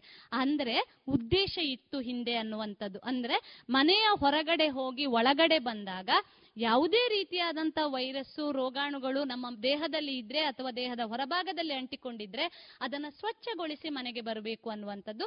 ಬಹುಶಃ ಅದು ಜೀವನ ಅಂಗ ಆಗಬೇಕು, ಪಾಠ ಆಗಬೇಕು. ಕೊರೋನಾ ಸಂದರ್ಭಕ್ಕೆ ಮಾತ್ರ ಅಲ್ಲ, ಈ ಸ್ವಚ್ಛತೆ ಅನ್ನುವಂಥದ್ದು ನಮ್ಮ ಬದುಕಿನ ಅವಿಭಾಜ್ಯ ಅಂಗ ಆದಾಗ ಬಹುಶಃ ಎಲ್ಲ ಸಮಸ್ಯೆಗಳನ್ನ ನಾವು ಎಲ್ಲೋ ಒಂದಿಷ್ಟು ಕಡಿಮೆ ಮಾಡಬಹುದು ಅನ್ನುವಂಥದ್ದು. ಇನ್ನೂ ಒಂದು ಮುಖಗೌಸುಗಳು, ಏನು ಮಾಸ್ಕ್ ಅನ್ನುವಂಥದ್ದು. ಇವತ್ತು ಮಾಸ್ಕಿನ ಬಳಕೆ ಅತ್ಯಂತ ಅಗತ್ಯ. ಯಾವ ರೀತಿಯ ಮಾಸ್ಕು, ಅದರಲ್ಲಿ ಖಂಡಿತವಾಗಿ ಯಾವ ರೀತಿಯ ಮಾಸ್ಕು ಅನ್ನುವಂಥದ್ದಿಲ್ಲ. ಕೆಲವರಲ್ಲಿ ಪ್ರಶ್ನೆ ಇದೆ, ಏನು ಹತ್ತಿ ಬಟ್ಟೆಯಿಂದ ಮಾಸ್ಕ್ ಅನ್ನ ಧರಿಸಬೇಕಾ ಅಥವಾ ಸರ್ಜಿಕಲ್ ಮಾಸ್ಕ್ N95 ಅಂತ ಏನು ವೈದ್ಯರು ತೊಡುವಂತ ಮಾಸ್ಕ್ ಅನ್ನ ತೊಡಬೇಕೆ ಅಥವಾ ಯಾವ ರೀತಿಯ ಮಾಸ್ಕ್ ಅನ್ನ ತೊಡಬೇಕು? ಯಾವ ರೀತಿಯ ಮಾಸ್ಕ್ ಅನ್ನಾದ್ರೂ ತೊಡಬಹುದು, ಆದ್ರೆ ತೊಡಬಹುದಾದಂತಹ ನೇರವಾದಂತಹ ಕ್ರಮಗಳನ್ನ ನಾವು ಬಳಸ್ಕೊಳ್ಬೇಕಾಗಿದೆ. ದಯವಿಟ್ಟು ಹೊರಗಡೆ ಹೋಗುವಂತ ಸಂದರ್ಭದಲ್ಲಿ, ತುಂಬಾ ವ್ಯಕ್ತಿಗಳ ಸಂಪರ್ಕ ಆಗುವಂತ ಸಂದರ್ಭಗಳಲ್ಲಿ ನಮ್ಮ ಮಾಸ್ಕ್ ಅನ್ನ ನಾವು ಸರಿಯಾಗಿ ಬಳಸಬೇಕು. ಯಾಕೆಂದ್ರೆ ಆ ರೋಗಾಣುಗಳನ್ನ, ತೀವ್ರವಾಗಿ ಹರಡುವಿಕೆಯನ್ನ ತಡೆಗಟ್ಟಲಿಕ್ಕೆ ನಮಗೆ ಖಂಡಿತವಾಗಿಯೂ ಸಾಧ್ಯ ಇದೆ. ಹಾಗಾಗಿ ಇದರ ಜೊತೆಗೆ ಈ ರೀತಿಯಾದಂತ ದಿರಿಸುಗಳ ಅಗತ್ಯ ನಮಗೆ ಇಲ್ಲ, ಅದರ ಅರಿವು ನಮಗಿರಬೇಕಾಗತ್ತೆ. ಸಾಮಾನ್ಯವಾಗಿ ವೈದ್ಯರುಗಳು, ಆರೋಗ್ಯ ಸೇವೆಯಲ್ಲಿ ಕೆಲಸ ಮಾಡ್ತಾ ಇರುವಂತವರು ಈ ರೀತಿಯಾದಂತಹ ಬೇರೆ ಬೇರೆಯಾದಂತಹ ದಿರಿಸುಗಳನ್ನ ಧರಿಸುವುದನ್ನ ನಾವು ನೋಡಿದ್ದೇವೆ. ಇದು ಏನು ಪೂರ್ಣ ದೇಹವನ್ನ ಕವರ್ ಮಾಡುವಂತಹ ಗೌಸುಗಳು ಅಥವಾ PPE ಕಿಟ್ ಇರಬಹುದು, ಅಥವಾ ಮುಖದ ಕವಚಗಳಿರಬಹುದು, ಅಥವಾ ಮಾಸ್ಕ್ ಇರಬಹುದು, ಸುರಕ್ಷತಾ ಕನ್ನಡಕ ಇರಬಹುದು, ಅಥವಾ ಗ್ಲೌಸ್ಗಳಿರಬಹುದು. ಬಹುಶಃ ಇದನ್ನೆಲ್ಲ ನಾವು ನಮ್ಮ ದೈನಂದಿನ ಜೀವನದಲ್ಲಿ ಬಳಕೆ ಮಾಡದೇ ಇರಬಹುದು, ಆದರೆ ಈ ರೀತಿಯ ಪರಿಕರಗಳ ಇದೆ ಅನ್ನುವುದರ ಅರಿವು ಕೂಡ ನಮಗೆ ಇರಬೇಕಾಗ್ತದೆ. ಇನ್ನೂ ಒಂದು ಮುಖ್ಯವಾಗಿ ನಾವು ನೋಡಬೇಕಾದಂತ ಸೂಚನೆಗಳು ಮತ್ತು ಮುನ್ನೆಚ್ಚರಿಕೆಗಳು ಏನು ನೋಡಿ, ಕೊರೋನಾ ರೋಗಿ ಇಂದ ರೋಗ ಹರಡ್ತದೆ. ಹಾಗಾಗಿ ಆ ರೋಗ ಹರಡದ ರೀತಿಯಲ್ಲಿ ನಾವು ಕೆಲವೊಂದು ಜಾಗರೂಕತಾ ಕ್ರಮಗಳನ್ನ ತೆಗೆದುಕೊಳ್ಳಬೇಕಾಗತ್ತೆ. ರೋಗಿ ಉಪಯೋಗಿಸಿದಂತಹ ಯಾವುದೇ ವಸ್ತುಗಳನ್ನ ಕೂಡ ನಾವು ಉಪಯೋಗಿಸಬಾರದು, ಅಥವಾ ಅದನ್ನು ಉಪಯೋಗಿಸುವ ನಿಟ್ಟಿನಲ್ಲಿ ಕೂಡ ನಾವು ಮುಂದುವರಿಬಾರದು. ಆಮೇಲೆ ಸೋಪು ನೀರಿನಿಂದ ಕೈಗಳನ್ನು ತೊಳೆದುಕೊಳ್ಳಬೇಕಾಗತ್ತೆ. ಕೆಮ್ಮು ಮತ್ತು ಸೀನಿದಾಗ ವಿಶೇಷವಾದಂತಹ ಜಾಗರೂಕತೆಯನ್ನು ನಾವು ವಹಿಸಬೇಕಾಗತ್ತೆ. ಫೇಸ್ ಮಾಸ್ಕ್ ಧರಿಸಿರುವುದನ್ನು ಸದಾ ನಾವು ಖಚಿತಪಡಿಸಿಕೊಳ್ಳೋಣ. ಜೊತೆಗೆ ಪರಸ್ಪರ 2 ಮೀಟರ್ನ ಅಂತರವನ್ನು ಕೂಡ ಕಾಯ್ದುಕೊಳ್ಳೋಣ. ಇನ್ನು ನಾವು ಮುಂದಕ್ಕೆ ಹೋಗೋದಾದ್ರೆ, ನಾನು ಮಾಸ್ಕ್ ಧರಿಸುವುದರ ಬಗ್ಗೆ ಉಲ್ಲೇಖ ಮಾಡಿದೆ, ಯಾವ ರೀತಿ ಇರಬೇಕು, ಸರಿಯಾದ ಕ್ರಮ ಯಾವುದು, ತಪ್ಪಾದ ಕ್ರಮಗಳು ಯಾವುದು. ಸಾಮಾನ್ಯವಾಗಿ ನಾವು ಮಾಡ್ತಾ ಇರುವಂತದ್ದು ಉಳಿದೆಲ್ಲ ಕ್ರಮಗಳನ್ನ ನಾವು ಮಾಡ್ತೇವೆ, ಆ ಕ್ರಮವನ್ನ ನಾವು ಬಳಸುವುದು ಬಹುಶಃ ಎಲ್ಲೋ ಸ್ವಲ್ಪ ಕಡಿಮೆ. ಹಾಗಾಗಿ ಆ ನಿಟ್ಟಿನಲ್ಲಿ ನಾವು ಹೆಚ್ಚು ಜಾಗರೂಕತೆಯನ್ನು ವಹಿಸಬೇಕಾಗತ್ತೆ. ಇನ್ನೂ ಒಂದು ಮುಖ್ಯವಾಗಿ, ಇವತ್ತು ನಾವು ಕೊರೋನಾ ಪೀಡಿತ ವ್ಯಕ್ತಿಯಾದ ಬಂದ ತಕ್ಷಣ ವೈದ್ಯರು ಸಲಹೆ ಮೇಲೆ, ಆರೋಗ್ಯ ಇಲಾಖೆಯ ಸಲಹೆ ಮೇಲೆಗೆ ಬೇರೆ ಬೇರೆ ವಿಶೇಷವಾದಂತಹ ಪದಪ್ರಯೋಗಗಳನ್ನ ನೋಡಿದ್ದೇವೆ. ಕ್ವಾರಂಟೈನ್ ಮಾಡ್ತಾರೆ, ಐಸೋಲೇಷನ್ಗೆ ಹಾಕ್ತಾರೆ, ಏನೋ ಒಂಥರ ಭಯ. ದಯವಿಟ್ಟು ಇದಕ್ಕೆ ಹೆದರಬೇಕಾಗಿಲ್ಲ. ಕ್ವಾರಂಟೈನ್ ಅಂದ್ರೆ ಏನು ಅಥವಾ ಐಸೋಲೇಷನ್ ಅಂದ್ರೆ ಏನು? ಸಾಮಾನ್ಯವಾಗಿ ಇವತ್ತು ಒಬ್ಬ ವ್ಯಕ್ತಿ ಮನೆಯಲ್ಲಿ ರೋಗ ಲಕ್ಷಣಗಳು ಕಂಡು ಬಂದಾಗ ಆತ ಅಥವಾ ಆಕೆ ಹೋಮ್ ಐಸೋಲೇಷನ್ಗೆ ಹೋಗುವಂಥದ್ದು ಬಹಳ ಉಪಯುಕ್ತವಾದಂಥ ವಿಧಾನ. ಹೋಮ್ ಐಸೋಲೇಷನ್ ಅಂದ್ರೆ ಏನು? ಏಕಾಂತವಾಸ, ಅಷ್ಟೇ. ಖ್ಯಾತ ವಿಜ್ಞಾನಿ ಒಂದು ಕಡೆಯಲ್ಲಿ ಹೇಳಿದ್ದಾನೆ, ಮನುಷ್ಯ ಬೆಳೆಯುತ್ತಾ ಹೋದಂತೆ, ಪ್ರಾಜ್ಞನಾದಂತೆ ಏಕಾಂತವನ್ನ ಬಯಸ್ತಾನೆ ಅಂತ. ಪ್ರೌಢನಾಗುತ್ತಾ ಹೋದಂತೆ, ಒಬ್ಬ ವ್ಯಕ್ತಿ ಪ್ರೌಢನಾಗ್ತಾ ಹೋದ ಹಾಗೆ ಏಕಾಂತವನ್ನ ಬಯಸ್ತಾನೆ ಅಂತ. ಅದೇ ನೋಡಿ, ನಮ್ಮ ಹಿರಿಯರು, ಸನ್ಯಾಸಿಗಳು, ಸಾಧನೆಯನ್ನು ಮಾಡಿದಂಥವ್ರು ಏಕಾಂತವಾಗಿದ್ದಂಥವ್ರು. ಬಹುಶಃ ನಾವು ಇಲ್ಲಿ ಕೊರೋನಾದಲ್ಲಿ ಈ ಸಕಾರಾತ್ಮಕವಾದಂತಹ ಚಿಂತನೆಯನ್ನ ನಾವು ಬೆಳೆಸ್ಕೊಳ್ಬೇಕಾಗತ್ತೆ. ಏಕಾಂತವಾಸ ತುಂಬಾ ಮುಖ್ಯ ಆಗತ್ತೆ. ಏಕಾಂತವಾಸ ಅಂದ್ರೆ ಏನು? ವ್ಯಕ್ತಿ ತನ್ನನ್ನು ತಾನು ಒಂದು ಜಾಗದಲ್ಲಿ ನಿರ್ದಿಷ್ಟವಾಗಿ ಕೆಲವು ದಿನಗಳ ಮಟ್ಟಿಗೆ ಏಕಾಂತವಾಗಿ ಬಂಧಿಸಲ್ಪಡುವುದು. ಅವನೇ ಸ್ವತಃ ತಾನು ತಾನಾಗಿ ವೈಯಕ್ತಿಕವಾದ ನೆಲೆಯಲ್ಲಿ ಒಂದು ಜಾಗದಲ್ಲಿ ಇರುವಂಥದ್ದು. ಈಗ ಆ ಯಾವ ವ್ಯಕ್ತಿ ಹೋಮ್ ಐಸೋಲೇಷನ್ ಅಥವಾ ಏಕಾಂತವಾಸಕ್ಕೆ ಹೋಗ್ತಾನೋ ಅಲ್ಲಿ ಆ ವ್ಯಕ್ತಿ ಸಾಧಾರಣವಾಗಿ ಗಾಳಿ ಬೆಳಕು ಇರುವಂತಹ ಕೋಣೆಯಲ್ಲಿ ಇರಬೇಕಾಗತ್ತೆ. ತುಂಬಾ ಜನರಿಗೆ ಭಯ ಇರ್ತದೆ, ಕೊರೋನಾ ಕಿಟಕಿ ಮೂಲಕ ಬರ್ತದ, ಬಾಗಿಲಿನ ಮೂಲಕ ಹೊರಗೆ ಬರ್ತದ ಅನ್ನುವಂಥದ್ದೇ. ಹಾಗಾಗಿ ಆತ ಕಿಟಕಿ ಗಾಳಿ ಬೆಳಕು ಆಡದಂತ ಕೋಣೆಯಲ್ಲಿ ಇಡುವಂಥದ್ದಲ್ಲ, ಆ ವ್ಯಕ್ತಿ ಸಾಮಾನ್ಯವಾಗಿ ಗಾಳಿ ಬೆಳಕು ಆಡುವಂತ ಕಿಟಕಿಯಲ್ಲಿ ಕೋಣೆಯಲ್ಲೇ ಇರಬೇಕಾಗತ್ತೆ. ಜೊತೆಗೆ ಆ ವ್ಯಕ್ತಿಯನ್ನ ನೋಡಿಕೊಳ್ಳುವವರು ಕೂಡ ಬಹಳಷ್ಟು ಜಾಗರೂಕತೆಯನ್ನ ವಹಿಸಬೇಕಾಗತ್ತೆ. ಆರೋಗ್ಯಕರವಾದಂತಹ ವ್ಯಕ್ತಿಗಳು ಆ ವ್ಯಕ್ತಿಗಳ ಜೊತೆಗೆ ಒಡನಾಟವನ್ನು ಇಟ್ಟುಕೊಳ್ಬಹುದು. ಖಂಡಿತವಾಗಿ ದಯವಿಟ್ಟು ಅರ್ಥ ಮಾಡಿಕೊಳ್ಳಿ, ನಾವು ರೋಗವನ್ನ ದೂರ ಇಡಬೇಕೇ ಹೊರತು ರೋಗಿಯನ್ನ ದೂರ ಇಡುವಂಥದ್ದಲ್ಲ. ಕೊರೋನಾ ಬಂತು ಅಂತಂದ ತಕ್ಷಣ ಒಂದು ಅಸ್ಪೃಶ್ಯತೆ ದೃಷ್ಟಿಯಿಂದ ನಾವು ನೋಡಬೇಕಾಗಿಲ್ಲ, ಜಾಗರೂಕತೆಯಾಗಿ ಇರೋಣ ಅಷ್ಟೇ. ಆ ಭಾವನೆ ನಮ್ಮಲ್ಲಿ ಬೆಳೆಬೇಕು. ಒಬ್ಬ ವ್ಯಕ್ತಿಯನ್ನ ಯಾವ ರೀತಿ ನಾವು ನೋಡ್ಕೊಳ್ಬಹುದು, ಆ ವ್ಯಕ್ತಿಯನ್ನ ಯಾವ ರೀತಿ ನೋಡ್ಕೊಳ್ಬೇಕು ಅನ್ನೋದು ಕೂಡ ಬಹಳ ಮುಖ್ಯ ಆಗುತ್ತೆ. ಹಾಗಾಗಿ ಗೃಹ ಏಕಾಂತವಾಸದಲ್ಲಿ ಯಾವ ತರ ಇರಬಹುದು ಅನ್ನುವಂತ ಮಾಹಿತಿಯನ್ನ ನೀಡಿದ್ದೇವೆ. ಅವರು ಬಳಸಿದಂತ ಟವೆಲ್ ಇರಬಹುದು, ಸೋಪ್ ಇರಬಹುದು, ಅಥವಾ ಯಾವುದೇ ಇತರ ವಸ್ತುಗಳನ್ನ ಕೂಡ ಬಳಸುವ ಹಾಗೆ ಇಲ್ಲ, ಅಥವಾ ಅವರಿಗೆ ಪ್ರತ್ಯೇಕವಾದಂತಹ ವೈದ್ಯರ ಸೂಚನೆಗಳನ್ನ ಅನುಸರಿಸಿ ಔಷಧಿಗಳನ್ನ ನೀಡುವುದಿರಬಹುದು, ಅಥವಾ ಅವರನ್ನ ನೋಡ್ಕೊಳ್ಳೋದಿರಬಹುದು. ಇದನ್ನೆಲ್ಲ ನಾವು ಮಾಡಬೇಕಾಗತ್ತೆ. ಯಾವುದೇ ರೀತಿಯಾದಂತಹ ತೀವ್ರತರವಾದಂತಹ ಸಮಸ್ಯೆ, ನಾನು ಆಗ ಉಲ್ಲೇಖ ಮಾಡಿದ ತೀವ್ರತರವಾದಂತಹ ಸಮಸ್ಯೆ ಕಂಡು ಬಂದಲ್ಲಿ ಮಾತ್ರ ವೈದ್ಯರ ಭೇಟಿಯನ್ನ ಮಾಡಿದ್ರೆ ಸಾಕು. ಹಾಗಾಗಿ ಕೊರೋನಾ ಬಂತು ಅಂತಂದ ತಕ್ಷಣ ವೈದ್ಯರ ಭೇಟಿಯ ಅಗತ್ಯ ಇಲ್ಲ. ತೀವ್ರತರವಾದಂತಹ ಸಮಸ್ಯೆ ಬಂದಾಗ ಮಾತ್ರ ವೈದ್ಯರ ಭೇಟಿಯ ಅಗತ್ಯ ಇದೆ. 90% ರೋಗಿಗಳು ಯಾವುದೇ ರೀತಿಯ ಚಿಕಿತ್ಸೆಯ ಅಗತ್ಯ ಇಲ್ಲದೆ ಗುಣಮುಖರಾಗ್ತಾರೆ ಕೊರೋನಾದಲ್ಲಿ. ಹಾಗಾಗಿ ಹೆದರಬೇಕಾದ ಅಗತ್ಯ ಇಲ್ಲ. ಆದರೆ ಇಲ್ಲಿ ಭಯ ಇರುವುದು ಏನು ಅಂದ್ರೆ, ಅದು ಒಬ್ಬ ವ್ಯಕ್ತಿಯಿಂದ ಇನ್ನೊಬ್ಬ ವ್ಯಕ್ತಿಗೆ ತೀವ್ರತರವಾಗಿ ಹರಡುವ ಸಮಸ್ಯೆ ಇರುವುದರಿಂದ ವ್ಯಕ್ತಿಗೆ ಏನು ಸಮಸ್ಯೆ ಆಗದೇ ಇರಬಹುದು, ಆದರೆ ಆ ತೆಗೆದುಕೊಂಡು ಹೋದಂತ ವ್ಯಕ್ತಿಗೆ ಅಥವಾ ಇನ್ನೊಬ್ಬರಿಗೆ ಅದರ ತೀವ್ರತೆ ಬರುವಂತ ಸಾಧ್ಯತೆಗಳು ಕೇವಲ 1% ಆದ್ರೂ ಆ 1% ಕೂಡ ಆಗಬಾರದು ಅನ್ನುವಂಥದ್ದು ನಮ್ಮ ನಿಮ್ಮ ಕಾಳಜಿ ಹಾಗೂ ಕಳಕಳಿ. ಹಾಗಾಗಿ ಗೃಹ ಏಕಾಂತವಾಸದಲ್ಲಿ ಇರುವವರನ್ನ ನೋಡಿಕೊಳ್ಳುವವರು ಕೂಡ ದೈಹಿಕರಾಗಿ ಸದೃಢರಾಗಿರಬೇಕಾಗತ್ತೆ. ರೋಗದಿಂದ ಮುಕ್ತರಾಗಿರುವಂತವ್ರು, ಅವರಿಗೆ ಯಾವುದೇ ರೀತಿಯಾದಂತಹ ಸಮಸ್ಯೆ ಇರುವವರು ನೋಡಿಕೊಳ್ಳಬಾರದು, ಅಥವಾ ಯಾವುದೇ ರೀತಿಯಾದಂತಹ ಕಾಯಿಲೆಗಳಿಂದ ಬಳಲುವಂತವರು ಕೂಡ ಅವರ ಏನು ಶುಶ್ರೂಷೆಗೆ ತೊಡಗದೇ ಇದ್ರೆ ಒಳ್ಳೇದು. ಈಗ ಗೃಹ ಏಕಾಂತವಾಸ ಈ ವಿಷಯಗಳನ್ನ ಹೇಳಿದ ನಂತರ ಐಸೋಲೇಷನ್ ಸೆಂಟರ್ ಇನ್ನೂ ಒಂದು ಮುಖ್ಯವಾಗಿ ಹೇಳಬೇಕಾಗುವಂಥದ್ದು. ಈಗ ಇದೆಲ್ಲದಕ್ಕೂ ಅತಿ ಮುಖ್ಯವಾಗಿ ತಡೆಗಟ್ಟಬಹುದಾದಂತ ವಿಧಾನ ಅಂದ್ರೆ ವ್ಯಾಕ್ಸಿನ್. ಯಾವ ರೀತಿಯಲ್ಲಿ ಕಡಿಮೆ ಮಾಡಬಹುದು, ಈ ತೀವ್ರತೆಯನ್ನ ಕಡಿಮೆ ಮಾಡಬಹುದಾದಂತ ಒಂದೇ ಒಂದು ವಿಧಾನ ಅಂದ್ರೆ ನಾವೆಲ್ಲರೂ ವ್ಯಾಕ್ಸಿನ್ ಅನ್ನ ತೆಗೆದುಕೊಳ್ಳುವಂಥದ್ದು. ಅತ್ಯಂತ ಹೆಮ್ಮೆಯಿಂದ ಹೇಳ್ತಾ ಇದ್ದೇವೆ, ಭಾರತ ಎಲ್ಲ ರಾಷ್ಟ್ರಗಳ ಮುಂದೆ ಸದೃಢವಾಗಿ ಇವತ್ತು ಕೊರೋನಾವನ್ನ ಸಮರ್ಪಕವಾಗಿ ನಿಭಾಯಿಸಿದೆ ಅಂದ್ರೆ ಅದು ಕೋವಿಡ್ ವ್ಯಾಕ್ಸಿನಿಂದಾಗಿ. ವ್ಯಾಕ್ಸಿನ್ ಅನ್ನ ಪಡೆದುಕೊಂಡ್ರೆ ಜ್ವರ ಬರುವುದಿಲ್ವೇ, ಮತ್ತೆ ಕೊರೋನಾ ಬರುವುದಿಲ್ವೇ, ತುಂಬಾ ಸಮಸ್ಯೆಗಳು ಅಥವಾ ತುಂಬಾ ಪ್ರಶ್ನೆಗಳು ನಮ್ಮೆಲ್ಲರಲ್ಲಿ ಮೂಡುವುದು ಸಹಜ. ಆದ್ರೆ ವ್ಯಾಕ್ಸಿನ್ ಪಡೆದುಕೊಂಡ ನಂತರವೂ ಜ್ವರ ಬರಬಹುದು, ಅದರ ಜ್ವರದ ತೀವ್ರತೆ ತುಂಬಾ ಕಡಿಮೆ ಇರ್ತದೆ. ಹಾಗಾಗಿ ದಯವಿಟ್ಟು 18 ವರ್ಷ ಮೇಲ್ಪಟ್ಟ ನಾವು ನೀವುಗಳು ಎಲ್ಲರೂ ಕೂಡ ವ್ಯಾಕ್ಸಿನ್ ಅನ್ನ ನಮ್ಮ ಕಡ್ಡಾಯವಾದಂತಹ ಒಂದು ಅವಿಭಾಜ್ಯವಾದಂತಹ ಅಂಗ ಅದು ಅಂತ ತಿಳ್ಕೊಂಡು ನಾವೆಲ್ಲರೂ ವ್ಯಾಕ್ಸಿನ್ ಅನ್ನ ತೆಗೆದುಕೊಳ್ಬೇಕು. ವ್ಯಾಕ್ಸಿನ್ ನಿಂದ ಬಹಳಷ್ಟು ಸಮಸ್ಯೆಗಳನ್ನ ಕಡಿಮೆ ಮಾಡ್ಲಿಕ್ಕೆ ಸಾಧ್ಯ ಇದೆ. ಈಗ ಒಂದು ವೇಳೆ ವ್ಯಾಕ್ಸಿನ್ ಪಡೆದುಕೊಂಡ ನಂತರವೂ ಕೂಡ ಯಾವುದಾದ್ರೂ ಕೆಲವೊಮ್ಮೆ ಎಕ್ಸ್ಟ್ರೀಮ್ ಕೇಸಸ್ ಅಂತ ನಾವು ಹೇಳ್ತೇವಲ್ಲ, ಕೆಲವರಿಗೆ ಕೈಕಾಲುಗಳಲ್ಲಿ ನೋವು ಇರಬಹುದು ಅಥವಾ ತೀವ್ರತರವಾದಂತ ಜ್ವರ ಬರುವಂತ ಸಾಧ್ಯತೆಗಳು ಕೂಡ ಇದೆ. ಒಂದು ವೇಳೆ ಈ ರೀತಿಯಾದಂತ ಪ್ರತಿಕೂಲ ಲಕ್ಷಣಗಳು ಯಾವುದಾದ್ರೂ ಕಂಡು ಬಂದಲ್ಲಿ ಅಲ್ಲಿ ಉಲ್ಲೇಖ ಮಾಡಿದಂತಹ ಕೆಲವು ಸಂಖ್ಯೆಗಳಿದೆ, ಮೊಬೈಲ್ ಸಂಖ್ಯೆಗಳಿದೆ, ಅಥವಾ ಟೋಲ್ ಫ್ರೀ ಸಂಖ್ಯೆ 1075ಕ್ಕೆ ತಿಳಿಸಿದಾಗ ಮಾಹಿತಿಯನ್ನ ಕೂಡ ಖಂಡಿತವಾಗಿ ಕೊಡ್ತಾರೆ. ಹಾಗಾಗಿ ದಯವಿಟ್ಟು ನಾವೆಲ್ಲರೂ ವ್ಯಾಕ್ಸಿನ್ ಅನ್ನ ಹಾಕಿಸಿಕೊಳ್ಳೋಣ. ಜೊತೆಗೆ ನಮ್ಮ ಸುತ್ತಲಿನವರಿಗೂ ಕೂಡ ಅದರ ಬಗ್ಗೆ ಮಾಹಿತಿಯನ್ನ ನೀಡಿ ಜಾಗೃತಿಯನ್ನ ಮೂಡಿಸೋಣ ಅನ್ನೋದು ನಮ್ಮ ಕಳಕಳನೆ ವಿನಂತಿ. ನೋಡಿ, ಒಂದಿಷ್ಟು ಮಿಥ್ಯಗಳು ಮತ್ತು ಸತ್ಯಗಳು ಕೋವಿಡ್ ವ್ಯಾಕ್ಸಿನ್ ತಗೊಳ್ಬೇಕೇ ಬೇಡ ಅನ್ನೋದಕ್ಕೆ. ನೋಡಿ, ಕೆಲವೊಂದು ಕೋವಿಡ್ ವ್ಯಾಕ್ಸಿನ್ ಅನ್ನ ಯಾಕೆ ತಗೊಳ್ಬೇಕು ಅಥವಾ ಯಾರು ತಗೊಳ್ಬೇಕು ಅನ್ನುವಂಥದ್ದು.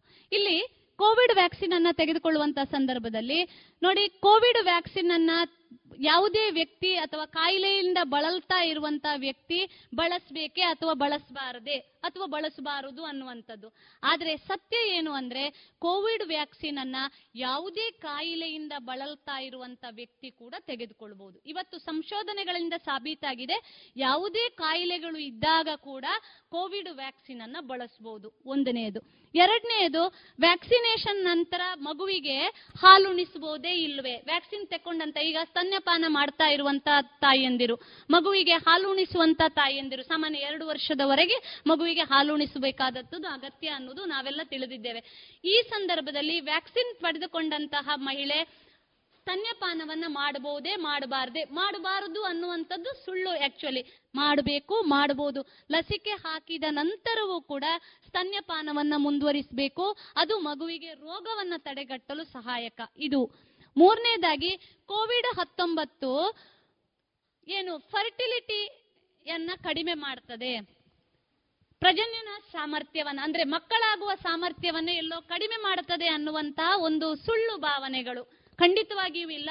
ಕೋವಿಡ್ ವ್ಯಾಕ್ಸಿನ್ ಖಂಡಿತವಾಗಿಯೂ ಕೂಡ ಈ ಸಂತಾನ ಮುಂದುವರಿಸುವಂತ ಏನು ಸೌಲಭ್ಯ ಅಥವಾ ಏನು ಸೌಭಾಗ್ಯ ನಮಗೆ ಭಗವಂತ ಕೊಟ್ಟಿದ್ದಾನೆ, ಅದು ಖಂಡಿತವಾಗಿ ಕೋವಿಡ್ ವ್ಯಾಕ್ಸಿನ್ ಅದನ್ನ ತಡೆಗಟ್ಟುವುದಿಲ್ಲ. ಮುಂದಿನದಾಗಿ, ವ್ಯಾಕ್ಸಿನ್ ನಂತರ ನೀವು ಗರ್ಭಿಣಿ ಆಗಬಾರದು. ಕೆಲವರಿಗೆ ಸಮಸ್ಯೆ ಇದೆ. ಈಗ ಫಸ್ಟ್ ವ್ಯಾಕ್ಸಿನ್ ಡೋಸ್ ತಗೊಂಡಾಯ್ತು, ನಾನು ಕೋವಿಶೀಲ್ಡ್, ಕೋವ್ಯಾಕ್ಸಿನ್ ಬೇರೆ ಬೇರೆ ಇದೆ, ಯಾವುದು ಕೂಡ ತಗೊಳ್ಬಹುದು. ಅದರಲ್ಲಿ ಇದನ್ನೇ ತಗೊಳ್ಬೇಕು, ಇಂಥದ್ದನ್ನೇ ತಗೊಳ್ಬಾರ್ದು ಅನ್ನುವಂಥದ್ದಿಲ್ಲ. ಆದ್ರೆ ಒಂದು ವ್ಯಾಕ್ಸಿನಿಗೂ ಎರಡನೇ ವ್ಯಾಕ್ಸಿನಿಗೂ ಅವಧಿ ವ್ಯತ್ಯಾಸಗಳಿದೆ. ಕೋವ್ಯಾಕ್ಸಿನ್ ತಗೊಂಡ್ರೆ 45 ದಿನಗಳ ಅಂತರದಲ್ಲಿ ನೀವು ತಗೊಂಡ್ರೆ, ನಾನು ಒಂದು ಸರಾಸರಿ ಹೇಳುವಂಥದ್ದು, ಕೋವಿಶೀಲ್ಡ್ ತಗೊಂಡ್ರೆ 84 ದಿನಗಳ ನಂತರ ನಾವು ಎರಡನೇ ಡೋಸ್ ಅನ್ನ ತಗೊಳ್ತೇವೆ. ಈಗ ಫಸ್ಟ್ ಡೋಸ್ ತಗೊಂಡಾಗಿದೆ, ನಾನು ಗರ್ಭಿಣಿ ಆಗಿದ್ದೇನೆ, ಸೆಕೆಂಡ್ ಡೋಸ್ ನಾನು ತಗೊಳ್ಬೇಕೇ ಬೇಡವೆ? ಈ ಸಮಸ್ಯೆಗಳು ಆರೋಗ್ಯ ಇಲಾಖೆ ಜೊತೆಗೆ ಏನು ಸಂಶೋಧನೆಗಳು ಏನು ಹೇಳುತ್ತವೆ ಅಂದ್ರೆ, ಖಂಡಿತವಾಗಿಯೂ ಕೂಡ ಗರ್ಭಿಣಿ ಸ್ತ್ರೀ ವ್ಯಾಕ್ಸಿನೇಷನ್ ಅನ್ನ ಮಾಡಿಸ್ಕೊಳ್ಬಹುದು. ಅದರಿಂದ ಆಕೆಯೂ ಏನು ತುಂಬಾ ಆರೋಗ್ಯಕರವಾಗಿರುತ್ತಾಳೆ, ಜೊತೆಗೆ ಹುಟ್ಟುವ ಮಗುವು ಕೂಡ ಯಾವುದೇ ಸಮಸ್ಯೆಗಳನ್ನ ಹೊಂದುವುದಿಲ್ಲ. ಇದು ಇನ್ನೊಂದು. ಇನ್ನು, ಕೋವಿಡ್-19 ರೋಗ ಪೀಡಿತರಾದ ನಂತರ ನಿಮಗೆ ಲಸಿಕೆ ಅಗತ್ಯ ಇಲ್ಲ. ಕೆಲವರಿಗೆ ಇರ್ತದೆ, ನನಗೆ ಕೋವಿಡ್ ಬಂದಾಯ್ತು, ನನ್ನಲ್ಲಿ ಈಗ ಇಮ್ಯುನಿಟಿ ಡೆವಲಪ್ ಆಗಿದೆ, ನನ್ನಲ್ಲಿ ಈಗ ಸಾಮರ್ಥ್ಯ ಬೆಳೆದಿದೆ, ನಾನು ಯಾವುದೇ ರೋಗದಿಂದ ಕೂಡ ಮುಕ್ತನಾಗಿರ್ಬೋದು. ಖಂಡಿತವಾಗಿಯೂ ಅಲ್ಲ. ಒಮ್ಮೆ ಬಂದ ವ್ಯಕ್ತಿಗೆ ಮತ್ತೆ ಪುನಃ ಕೋವಿಡ್ ಬರುವ ಸಾಧ್ಯತೆಗಳಿದೆ. ಹಾಗಾಗಿ ಖಂಡಿತವಾಗಿ ಕೋವಿಡ್ ಲಸಿಕೆಯನ್ನ ತೆಗೆದುಕೊಳ್ಳೇಬೇಕು. ಕೋವಿಡ್ ಬಂದ ನಂತರ ಕೂಡ ಕೋವಿಡ್ ಲಸಿಕೆಯನ್ನ ತೆಗೆದುಕೊಳ್ಳಬೇಕಾದಂತ ಅಗತ್ಯ ಇದೆ. ಆಮೇಲೆ, ಪ್ರಸ್ತುತ ಲಭ್ಯವಿರುವಂತಹ ಕೋವಿಡ್-19 ಲಸಿಕೆ ವೈರಸ್ಸಿನ ಹೊಸ ರೂಪಾಂತರದ ವಿರುದ್ಧ ಪರಿಣಾಮಕಾರಿಯಾಗುವುದಿಲ್ಲ. ಇದೆಲ್ಲ ನಾವು ನೀವು ತಿಳಿದಿರುವಂತ ವಿಷಯಗಳು ಅಲ್ವಾ. ಕೆಲವರು, ಯಾಕೆಂದ್ರೆ ಕೋವಿಡ್ ಬದಲಾವಣೆಗಳನ್ನ ಕಾಣ್ತಾ ಇದೆ, ರೂಪಾಂತರಗೊಳ್ತಾ ಇದೆ ಅಂತ ನಾನು ಹೇಳಿದೆ. ಲಕ್ಷಣಗಳು ಬದಲಾಗ್ತಾ ಇದೆ, ಅದು ಒಡ್ಡುವಂತ ಸಮಸ್ಯೆಗಳು ಬದಲಾಗ್ತಾ ಇದೆ. ಇದು ಹಾಗಾಗಿ ತೆಕ್ಕೊಂಡಂತ ವ್ಯಾಕ್ಸಿನ್ ಹೊಸ ಬದಲಾವಣೆಗೊಂಡಂತಹ ಕೋವಿಡ್ಗೆ ಸಮರ್ಪಕವಾಗಿ ಇಲ್ಲ ಅನ್ನುವಂಥದ್ದು ಖಂಡಿತವಾಗಿಯೂ ಇಲ್ಲ. ಕೋವಿಡ್ ವ್ಯಾಕ್ಸಿನ್ ಎಲ್ಲಾ ರೀತಿಯಾದಂತಹ ರೂಪಾಂತರಗೊಂಡಂತ ಕೋವಿಡ್ಗಳನ್ನ ಪರಿಣಾಮಕಾರಿ ಎದುರಿಸಲಿಕ್ಕೆ ಶಕ್ತವಾಗಿದೆ. ಆಮೇಲೆ ಇನ್ನೂ ಒಂದು, ರಕ್ತ ತೆಳ್ಳಗಾಗುವಿಕೆಯ ಔಷಧಿಯನ್ನ ತೆಗೆದುಕೊಳ್ಳುವವರು ಔಷಧಿ ಪಡ್ಕೊಳ್ಬಾರ್ದು ಕೋವಿಡ್ ವ್ಯಾಕ್ಸಿನ್. ಈಗ ಕೆಲವೊಮ್ಮೆ ಹೃದಯದ ಸಮಸ್ಯೆ ಇರುವಂತವರು ರಕ್ತ ತೆಳ್ಳಗಾಗಲಿಕ್ಕೆ, ರಕ್ತ ಹೆಪ್ಪುಗಟ್ಟುವುದನ್ನು ಕಡಿಮೆ ಮಾಡಲಿಕ್ಕೆ ಔಷಧಿಗಳನ್ನ ತಗೊಳ್ತಾರೆ, ಇಕೋಸ್ಪ್ರಿನ್ ಈ ರೀತಿಯ ಔಷಧಿಗಳನ್ನ ತಗೊಳ್ತಾರೆ. ಇಂಥವರು ಕೋವಿಡ್ ವ್ಯಾಕ್ಸಿನ್ ಅನ್ನ ಪಡ್ಕೊಳ್ಬೇಕೇ? ಅಂಥವರು ಕೂಡ ಕೋವಿಡ್ ವ್ಯಾಕ್ಸಿನ್ ಅನ್ನ ಪಡ್ಕೊಳ್ಬಹುದು. ಇನ್ನು, ಸಾಧ್ಯ ಆದಲ್ಲಿ ನಾವು ಖಂಡಿತವಾಗಿ ಮನೆ ಮದ್ದುಗಳನ್ನ ಉಪಯೋಗಿಸಿಕೊಳ್ಬಹುದು. ನಮಗೆಲ್ಲರಿಗೂ ತಿಳಿದಿದೆ, ಭಾರತೀಯ ಸಾಂಪ್ರದಾಯಿಕವಾಗಿರುವಂತಹ ಏನು ವೈದ್ಯ ಪದ್ಧತಿ ಇದೆ ಅಥವಾ ಆರೋಗ್ಯ ಪದ್ಧತಿ ಇದೆ, ಖಂಡಿತವಾಗಿ ನಮ್ಮ ನಮ್ಮ ಮನೆಗಳಲ್ಲಿ ನಾವು ಮಾಡಬಹುದು. ಕಷಾಯವನ್ನ ಮಾಡುವಂಥದ್ದಿರ್ಬೋದು, ಅಥವಾ ಬೇರೆ ಬೇರೆ ಬೇರುಗಳಿಂದ ಮಾಡಿದಂತಹ ಕಷಾಯಗಳನ್ನ ಕುಡಿಯುವಂಥದ್ದು. ಆದ್ರೆ ದಯವಿಟ್ಟು ಅರ್ಥ ಮಾಡ್ಕೊಳ್ಳಿ, ಕಷಾಯ ಕುಡಿಬೇಕು ಅಂತ ಹೇಳಿಕೊಂಡು ಇದ್ದ ಎಲ್ಲ ಸಾಂಬಾರ ಪದಾರ್ಥಗಳನ್ನ ಸೇರಿಸ್ಕೊಂಡು ಕಷಾಯ ಮಾಡಿ ಕುಡಿದ್ರೆ ಆಮೇಲೆ ಮಾರನೇ ದಿನ ಖಂಡಿತವಾಗಿ ವೈದ್ಯ ಭೇಟಿ ಆಗಬೇಕಾಗ್ತದೆ. ಅಲ್ಲಿ ಅಲ್ಸರ್ ಶುರು ಆಗ್ತದೆ ಅಥವಾ ಹೊಟ್ಟೆ ನೋವು ಶುರು. ಹಾಗಾಗಿ ಅತಿಯಾದರೆ ಅಮೃತವೂ ವಿಷ ಅಂತ ಒಂದು ಮಾತಿದೆ. ಹಾಗಾಗಿ ಅತಿ ಆಗಬಾರದು. ಆದರೆ ರೋಗದ ತೀವ್ರತೆಯನ್ನ ಕಡಿಮೆ ಮಾಡಲಿಕ್ಕೆ ಮನೆ ಔಷಧಿಗಳನ್ನ ಖಂಡಿತವಾಗಿ ಬಳಸಬಹುದು. ಅದರಲ್ಲಿ ಶೀತ, ಕೆಮ್ಮುಗೆ ಬೇರೆ ಬೇರೆ ಶುಂಠಿ ಬಳಕೆ ಇರಬಹುದು, ಲವಂಗದ ಬಳಕೆ ಇರಬಹುದು, ಅಥವಾ ಅಮೃತ ಬಳ್ಳಿಯ ಬಳಕೆ, ನಮಗೆಲ್ಲ ತಿಳಿದಿರುವಂಥದ್ದು. ಖಂಡಿತವಾಗಿಯೂ ಮನೆ ಮದ್ದು ಕೂಡ ಪ್ರಯೋಜಕ ಅಂತ ಹೇಳ್ತಾ, ಯೋಗ ಮತ್ತು ಧ್ಯಾನದ ಕಡೆಗೆ ಕೂಡ ನಾವು ಹೆಚ್ಚಿನ ಗಮನವನ್ನ ಕೊಡೋಣ. ಯಾಕೆಂದ್ರೆ ಶಾರೀರಿಕವಾಗಿ ಸದೃಢರಿದ್ದಾಗ ಬಹುಶಃ ಬಹಳಷ್ಟು ರೋಗಗಳನ್ನ ನಾವು ಖಂಡಿತವಾಗಿ ದೂರ ಇಡಬಹುದು. ಕೊನೆಯದಾಗಿ ಹೇಳುವುದಾದ್ರೆ ಆರೋಗ್ಯವಾಗಿರೋಣ, ಆರೋಗ್ಯವಾಗಿರುವುದಕ್ಕೆ ಸಹಕರಿಸೋಣ. ಸಮಸ್ಯೆ ಸವಾಲುಗಳನ್ನ ತಂದೊಡುತ್ತದೆ, ಆದರೆ ಆ ಸಂದರ್ಭವೂ ಕಳೆದು ಹೋಗುತ್ತದೆ. ಶ್ರೀಕೃಷ್ಣ ಪರಮಾತ್ಮನ ಹತ್ರ ಅರ್ಜುನ ಒಂದು ಬಾರಿ ಕೇಳಿದಂತೆ, ಭಗವಂತ ನೀನೊಂದು ಸಂದೇಶವನ್ನ ನನಗೆ ನೀಡಬೇಕು. ಆ ಸಂದೇಶ ಏನಂದ್ರೆ ಅದು ಯಾವ ಕಾಲಕ್ಕೆ ಕೂಡ ಅನ್ವಯ ಆಗುವಂತ ಸಂದೇಶ ಆಗಿರಬೇಕು ಅಂತ. ಆಗ ಶ್ರೀಕೃಷ್ಣ ಪರಮಾತ್ಮ ಹೇಳ್ತಾನಂತೆ, ಈ ಸಮಯ ಕಳೆದು ಹೋಗ್ತದೆ, ಕಷ್ಟದಲ್ಲಿರುವಾಗ ಯೋಚನೆ ಮಾಡು, ಇದು ಶಾಶ್ವತ ಅಲ್ಲ, ಈ ಸಮಯ ಕಳೆದು ಹೋಗ್ತದೆ. ಸುಖದಲ್ಲಿರುವಾಗಲೂ ಎಚ್ಚರದಲ್ಲಿ ಇರು, ಇದು ಶಾಶ್ವತ ಅಲ್ಲ, ಈ ಸಮಯವೂ ಕಳೆದು ಹೋಗ್ತದೆ. ಹಾಗಾಗಿ ಈ ಕೊರೋನಾದಂಥ ಸಂಕಷ್ಟದ ಸಮಯ ಕೂಡ ಏನು ಸವಾಲನ್ನ ನಮ್ಮ ಮುಂದೆ ಒಡ್ಡಿದೆ ಅದು ಖಂಡಿತವಾಗಿಯೂ ಕೂಡ ಕಳೆದು ಹೋಗ್ತದೆ. ಬಹುಶಃ ಒಂದಿಷ್ಟು ಕಾಲ ಬೇಕಾಗಬಹುದು, ಅದ್ರ ಜೊತೆಗೆ ನಾವು ಬದುಕುವಂತ ವ್ಯವಸ್ಥೆ ಕೂಡ ಆಗಬಹುದು.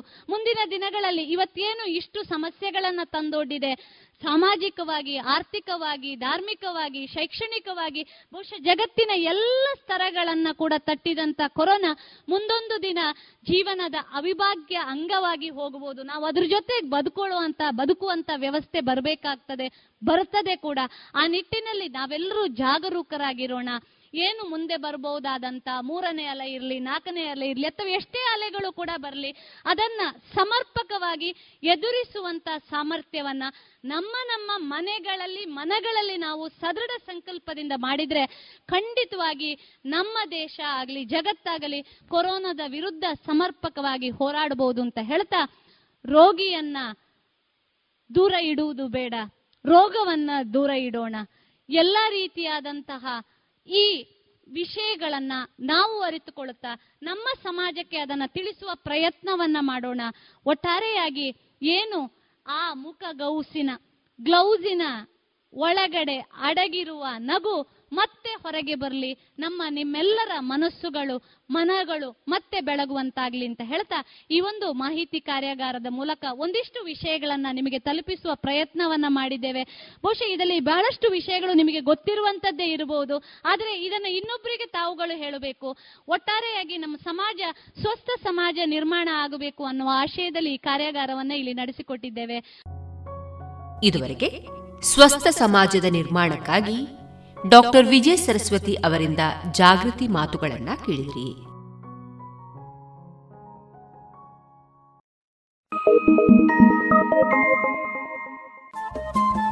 ರೇಡಿಯೋ ಪಾಂಚಜನ್ಯ 90.8 FM ಸಮುದಾಯ ಬಾನುಲಿ ಕೇಂದ್ರ ಪುತ್ತೂರು. ಇದು ಜೀವ ಜೀವದ ಸ್ವರ ಸಂಚಾರ.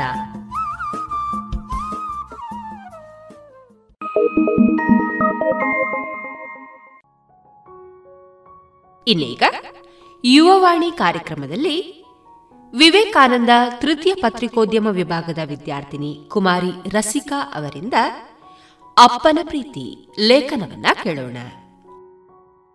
ನೆನಪಿನ ದೋಣಿಯಲ್ಲಿ ಅಪ್ಪನ ಹೆಜ್ಜೆ ಗುರುತು. ಅಮ್ಮನ ಮಡಿಲು ಲೋಕಕಾಯಕ, ಅಪ್ಪನ ಹೆಗಲು ವಿಶ್ವದಾಯಕ. ಅಪ್ಪನಿಗೆ ಕಾಣುವ ವಿಶ್ವವನ್ನು ನಮಗೆ ಪರಿಚಯಿಸುತ್ತಾನೆ. ತನ್ನ ಮಕ್ಕಳ ಭವಿಷ್ಯದ ಬಗ್ಗೆ ಚಿಂತಿಸುವ ಮಹಾಗುರು ಅಪ್ಪ. ಸಾಂಸಾರಿಕ ಜೀವನದಲ್ಲಿ ಎಲ್ಲವನ್ನು ನಿಭಾಯಿಸುವ ಹೊಣೆಗಾರ ಅಪ್ಪ. ಪ್ರತಿಯೊಬ್ಬರ ಜೀವನದಲ್ಲಿ ಅಪ್ಪ ಮುಖ್ಯವೆನ್ನಿಸುವುದು ಅವನು ಮಾಡುವ ತ್ಯಾಗ, ತನ್ನವರಿಗಾಗಿ ಎಲ್ಲವನ್ನು ಸಹಿಸಿಕೊಳ್ಳುವ ತಾಳ್ಮೆಯಿಂದ. ಅಪ್ಪ ನಮ್ಮ ಕೈ ಹಿಡಿದು ನಡೆಸುವ ಮಾರ್ಗದರ್ಶಿ. ಅಪ್ಪ ಮನೆಯ ಯಜಮಾನ, ಆದರೆ ಯಾವುದೇ ಕಾರಣಕ್ಕೂ ಯಜಮಾನ ಎಂಬ ಅಹಂಕಾರ ಆತನಿಗಿಲ್ಲ. ಎಲ್ಲರನ್ನು ಪ್ರೀತಿಸುವ ಮುಗ್ಧ ಜೀವಿ ಅಪ್ಪ. ಮನೆಯವರ ಬಗ್ಗೆ ಮನಸ್ಸಿನಲ್ಲಿ ಆಕಾಶದಷ್ಟು ಕನಸುಗಳನ್ನು ಹೊಂದಿರುತ್ತಾನೆ. ಅದರಲ್ಲೂ ಹೆಣ್ಣು ಮಕ್ಕಳು ಎಂದರೆ ಸಾಕು, ಜವಾಬ್ದಾರಿ ಇನ್ನೂ ಹೆಚ್ಚು. ಎಲ್ಲದಕ್ಕೂ ಹೆಚ್ಚಾಗಿ ಮಗಳ ಬಗ್ಗೆ ಅಪ್ಪನಿಗೆ ಇರುವ ಕಾಳಜಿ. ನಾವು ಚಿಕ್ಕ ವಯಸ್ಸಿನಲ್ಲಿ ಅಪ್ಪನ ಜೊತೆಗೆ ಕಳೆದ ದಿನಗಳನ್ನು ಮರೆಯಲು ಸಾಧ್ಯವಿಲ್ಲ. ಏಕೆಂದರೆ ಅವನು ನೀಡುವ ಪ್ರೀತಿ, ವಿಶ್ವಾಸ, ಬದುಕಿನ ಪಾಠ ಯಾರೂ ನೀಡಲು ಸಾಧ್ಯವಿಲ್ಲ. ಸಣ್ಣ ವಯಸ್ಸಿನಲ್ಲಿ ಅಪ್ಪನ ಕೈ ಹಿಡಿದುಕೊಂಡು ನಡೆಯುವ ಖುಷಿಯೇ ಬೇರೆ. ಅಪ್ಪನ ಕೈ ಬಿಟ್ಟು ಹೋಗ್ತಾನೆ ಇರಲಿಲ್ಲ. ನಮ್ಮ ಬಾಲ್ಯವನ್ನೇ ಮರೆಯಲು ಸಾಧ್ಯವಿಲ್ಲ. ಅಪ್ಪ ಪೇಟೆಗೆ ಹೋಗಿ ಬಂದರೆ ಸಾಕು, ಅಪ್ಪ ಬಂದರು ಎಂದು ಬೊಬ್ಬೆ ಹಾಕಿ ಕುಣಿದಾಡುತ್ತಾ ಇದ್ದೆವು. ತಂದೆ ತಾನು ಎಷ್ಟೆಲ್ಲ ಕಷ್ಟಪಡುತ್ತಿದ್ದಾನೆ ಎಂದು ಯೋಚನೆ ಮಾಡದೆ ತನ್ನ ಬದುಕನ್ನು ನಡೆಸುವ ಹಾಗೂ ಮಕ್ಕಳ ವಿದ್ಯಾಭ್ಯಾಸಕ್ಕೆ ಯಾವುದೇ ಕೊರತೆ ಬರಬಾರದು ಎಂದು ಶ್ರಮ ಪಡುತ್ತಾನೆ. ತನ್ನ ಮಗಳನ್ನು ಚೆನ್ನಾಗಿ ಓದಿಸಬೇಕು, ಆಮೇಲೆ ಒಂದು ದೊಡ್ಡ ಉದ್ಯೋಗ ಸಿಗುವಂತೆ ಮಾಡಬೇಕೆಂದು ಕನಸು ಕಾಣುತ್ತಾನೆ. ಬಾಲಿದ ದಿನಗಳು ಮತ್ತೊಮ್ಮೆ ಬರಬೇಕೆಂದು ಅನಿಸುತ್ತದೆ. ಅಪ್ಪನ ಕೈ ಹಿಡಿದು ನಡೆದ ದಿನಗಳು ಮತ್ತೆ ಮತ್ತೆ ಕಾಡುತ್ತವೆ. ಅಪ್ಪ ನಮ್ಮನ್ನು ಜತೆಗೆ ಕರೆದುಕೊಂಡು ಹೋಗಿ ಬೇಕಾದ ಆಟಿಕೆಗಳನ್ನು ತೆಗೆದುಕೊಳ್ಳುತ್ತಿದ್ದ ದಿನಗಳು ಈಗಲೂ ಹಸುರು. ತಂದೆ ನಮಗಾಗಿ ಎಷ್ಟು ಕಷ್ಟಪಡುತ್ತಿದ್ದಾರೆ ಎನ್ನುವುದು ಈಗ ಕೆಲವರಿಗೆ ಗೊತ್ತಿಲ್ಲ. ತಂದೆ ಕಷ್ಟಪಟ್ಟು ದುಡಿದ ಹಣದಲ್ಲಿ ಶೋಕಿ ಮಾಡುವ ಅದೆಷ್ಟೋ ಜನರು ಇದ್ದಾರೆ. ಆದರೆ ತಾನು ದುಡಿದ ಹಣಕ್ಕೆ ಬೆಲೆ ಇದೆ ಎನ್ನುವರೇ ಹೆಚ್ಚು. ಮಕ್ಕಳು ತಂದೆಯ ಬಳಿ ಹಣ ಕೇಳಿದರೆ ಯೋಚನೆ ಮಾಡದೆ ಕೊಡುತ್ತಾರೆ. ಆದರೆ ಅದೇ ಮಕ್ಕಳಲ್ಲಿ ತಂದೆ ಕೇಳಿದರೆ 1 ರೂಪಾಯಿ ಕೊಡದ ಮಕ್ಕಳು ಇದ್ದಾರೆ. ತಂದೆ ಮಕ್ಕಳಿಗೆ ವಾಹನ ತೆಗೆದುಕೊಟ್ಟರೂ ಕೆಲವರು ಅವರನ್ನು ಕರೆದುಕೊಂಡು ಹೋಗುವುದಿಲ್ಲ. ಬೇಕಾದರೆ ನಡೆದುಕೊಂಡು ಹೋಗಿ, ಇಲ್ಲದಿದ್ದರೆ ಆಟೋ ಮಾಡಿಕೊಂಡು ಹೋಗಿ ಎಂದು ರೇಗಾಡುವ ಅದೆಷ್ಟೋ ಜನಗಳು ನಮ್ಮ ಕಣ್ಣ ಮುಂದೆಯೇ ಇದ್ದಾರೆ. ತಂದೆಯ ಪ್ರಾಧಾನ್ಯ ಗೊತ್ತಿಲ್ಲದೆ ಹಾಗೆ ವರ್ತಿಸುತ್ತಾರೆ. ಆಮೇಲೆ ಪ್ರಾಯಶ್ಚಿತ್ತ ಪಡುವುದನ್ನು ಬಿಟ್ಟು ತಂದೆಯ ಜತೆ ನಗುನಗುತ್ತಾ ಮಾತನಾಡಿದರೆ ಅವರಿಗೆ ಸಂತೃಪ್ತಿ, ನಿಮಗೂ ಖುಷಿ. ಇದುವರೆಗೆ ವಿವೇಕಾನಂದ ಪದವಿ ಕಾಲೇಜಿನ ತೃತೀಯ ಪತ್ರಿಕೋದ್ಯಮ ವಿಭಾಗದ ವಿದ್ಯಾರ್ಥಿನಿ ಕುಮಾರಿ ರಸಿಕಾ ಅವರಿಂದ ಅಪ್ಪನ ಪ್ರೀತಿ ಈ ಲೇಖನವನ್ನ ಕೇಳಿದಿರಿ. ಇದೀಗ ಡಾಕ್ಟರ್ ಎಚ್ಎಸ್ ವೆಂಕಟೇಶಮೂರ್ತಿ ಅವರ ರಚಿತ ಭಾವಗೀತೆ, ಸಂಗೀತ ಉಪಾಸನ ಮೋಹನ್, ಹಾಡುವವರು ಎಂಬಿ ಪಲರಿ.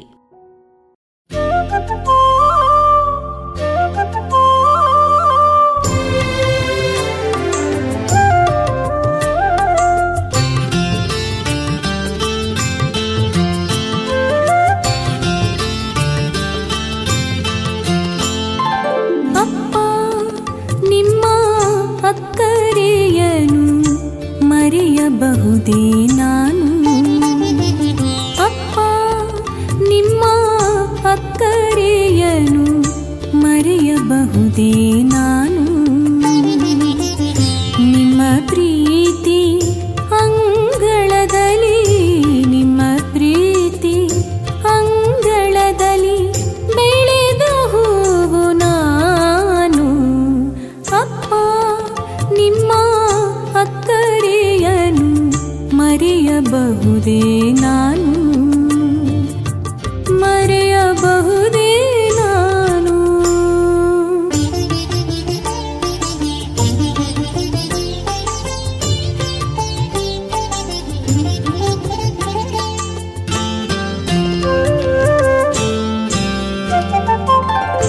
ನಿಮ್ಮ ತೋಳಿ ತೊಟ್ಟಿಲು ಕಣ್ಣೇ ಪ್ರೀತಿ ದೀಪ,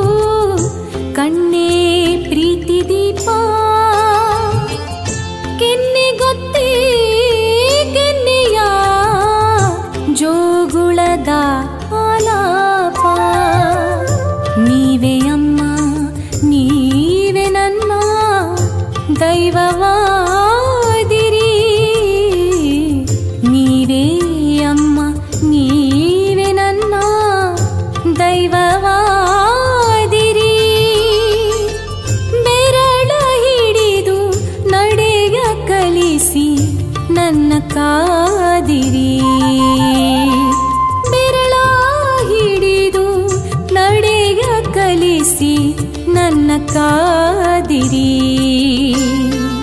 ಅಪ್ಪ ನಿಮ್ಮ ಅಕ್ಕರೆಯನು ಮರೆಯಬಹುದೇ ನಾನು, ಮರೆಯಬಹುದೇ ನಾನು.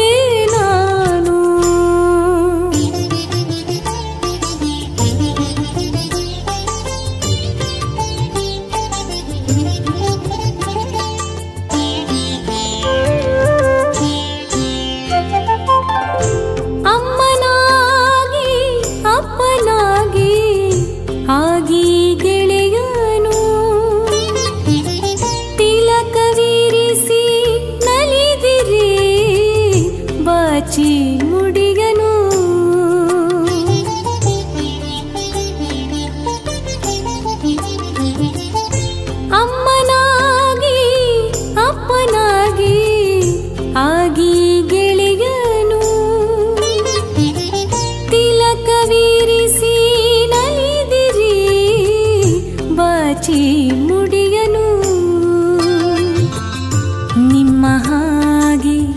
ಕರುಣೆಯಿಂದ ಯಾರು ಕಾಯುವರು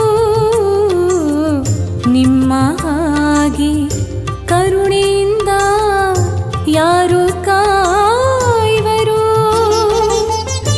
ನೀವೇ ನನ್ನ ಪಾಲಿಗೆ ಪೊರೆವ ದೇವರು, ಹಾ ನೀವೇ ನನ್ನ ಪಾಲಿಗೆ ಪೊರೆವ ದೇವರು. ಅಪ್ಪ ನಿಮ್ಮ ಅಕ್ಕರಿಯನು ಮರೆಯಬಹುದೇ ನಾನು, ಅಪ್ಪ ನಿಮ್ಮ ಅಕ್ಕರಿಯನು ಮರೆಯಬಹುದೇ ನಾನು.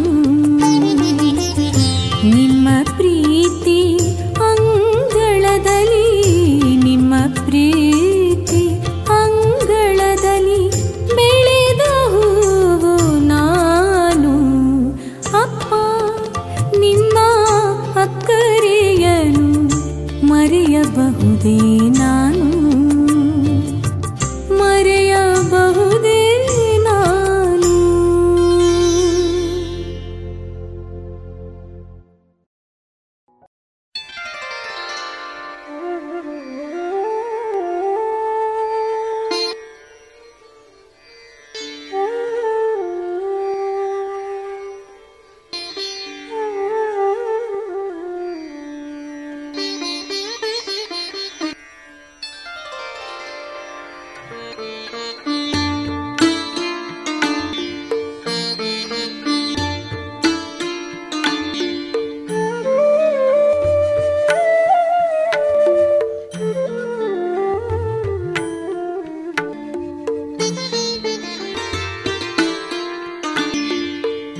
ಇನ್ನು ಮುಂದೆ ಮಧುರ ಗಾನ ಪ್ರಸಾರವಾಗಲಿದೆ.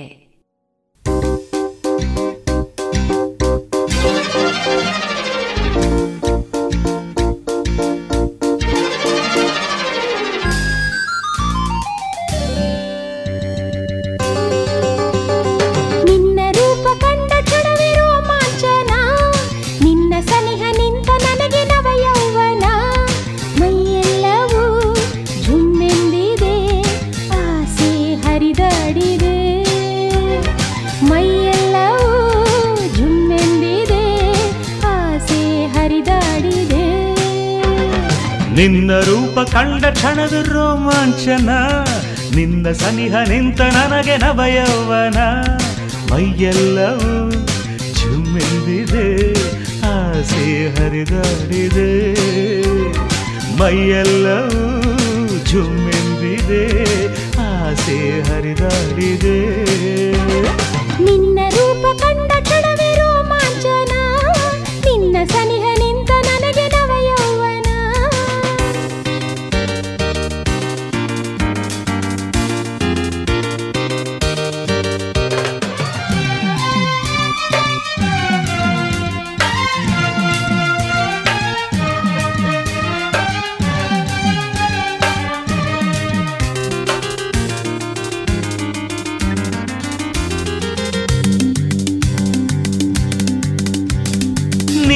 ನಗಲು ಚಂದ್ರಕಾಂತಿ ಹೊನಲು ಹರಿದಿದೆ.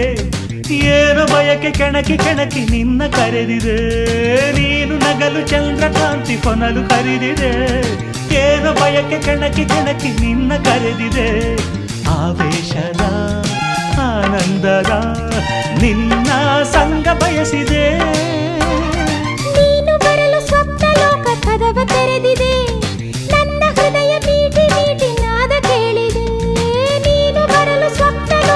ಕದವ ತೆರೆದಿದೆ, ನನ್ನ ಹೃದಯ ಬೀಟಿ ಬೀಟಿ ನಾದ ಕೇಳಿದೆ. ಶೃಂಗಾರದ ಸಂಗೀತದ ರಾಗಾಧಾರೆ ಸುರಿಸಿದೆ. ಜೇನಾಗಿ ಹರಿದಾಡೆ ನವಚೇತನ, ನಿನ್ನ ರೂಪ ಕಂಡ ಕ್ಷಣವೇ ರೋಮಾಂಚನ. ನಿನ್ನ ಸನಿಹ ನಿಂತ ನನಗೆ ನವಯೌವನ.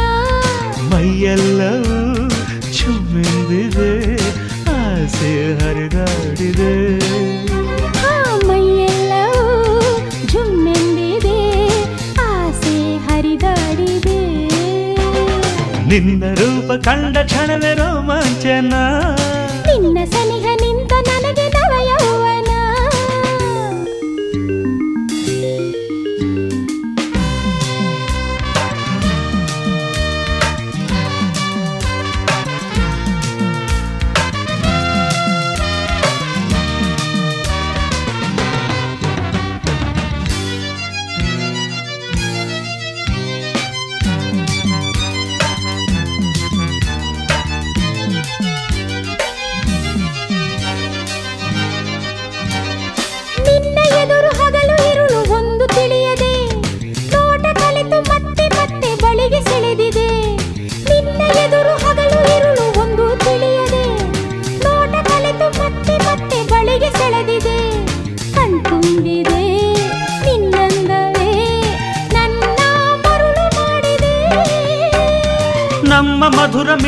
ಸೃಷ್ಟಿಯ ಸವಿಯ ಕೋರಿದೆ, ನಿನ್ನ ತೋಳು ಬಳಸಿ ಬಳಸಿ ದಾಹ ಮೂಡಿದೆ. ನಮ್ಮ ಮಧುರ ಮಿಲನ ತುಟಿಯ ಸವಿಯ ಕೋರಿದೆ, ನಿನ್ನ ತೋಳು ಬಳಸಿ ಬಳಸಿ ದಾಹ ಮೂಡಿದೆ. ನಿನ್ನೊಂದಿಗೆ ಚಕ್ಕಂದವೇ ಸ್ವರ್ಗ ಸುಖವ ನೀಡಿದೆ. ಎಂದೆಂದು ಬೆಸೆದಿರಲಿ ಈ ಬಂಧನ, ನಿನ್ನ ರೂಪ ಕಂಡ ಕ್ಷಣವೇ ರೋಮಾಂಚನ. ನಿನ್ನ ಸನಿಹ ನಿಂತ ನನಗೆ ನವಯೌವನ, ಕೈಯೆಲ್ಲವೂ ಝುಮ್ಮೆಂದಿದೆ, ಆಸೆ ಹರಿದಾಡಿದೆ. ಮೈಯೆಲ್ಲವೂ ಝುಮ್ಮೆಂದಿದೆ, ಆಸೆ ಹರಿದಾಡಿದೆ. ನಿನ್ನ ರೂಪ ಕಂಡ ಕ್ಷಣವೇ ರೋಮಾಂಚನ, ನಿನ್ನ ಸನಿಹ ನಿಂತ ನನಗೆ ನವಯೌವನ. ಲಾ ಲಾ ಲಾ ಲಾ ಲಾ ಲಾ ಲಾ.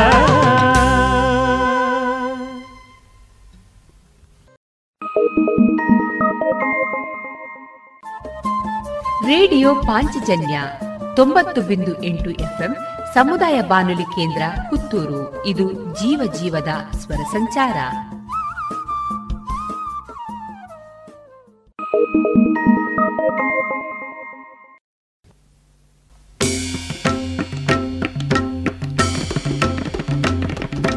ಭೂಮಿಗೆ ಬರುವನು ಭಗವಂತ ದುಷ್ಟರ ಶಿಕ್ಷಿಸಲು, ಧರ್ಮವ ರಕ್ಷಿಸಲು.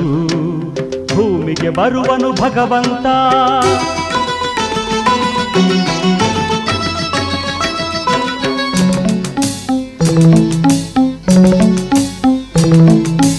ವೇದವ ಕದ್ದ ದುಷ್ಟ ದಾನವನ ನಾಶ ಮಾಡಲೆಂದೇ ಮತ್ಸ್ಯನಾಗಿ ಬಂದ.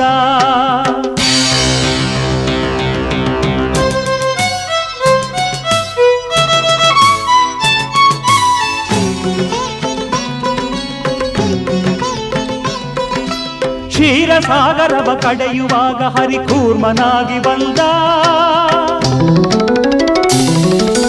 ಕೂರ್ಮನಾಗಿ ಬಂದ. ಸುಧೆಯ ಸುರರಿಗಾಗಿ ತಂದ,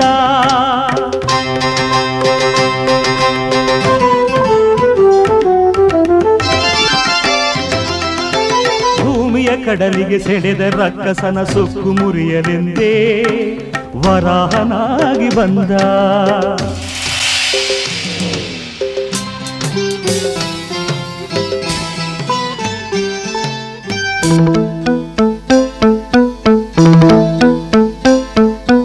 ತಂದೆಯಿಂದ ಪ್ರಹ್ಲಾದನ ರಕ್ಷಿಸಿ ನಾರಸಿಂಹನಾಗಿ ಕಂಬವ ಹೊಡೆದು ಧರೆಗೆ ಬಂದ.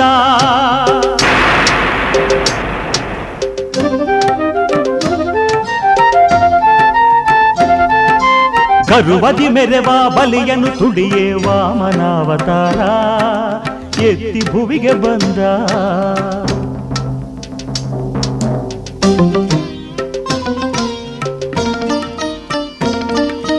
ದುಷ್ಟ ಕ್ಷತ್ರಿಯರ ಶಿರವ ಕತ್ತರಿಸಿ ಪರಶುರಾಮನಾಗಿ ಪೌರುಷ ತೋರಿ ಜಗದಿ ಮೆರೆದ.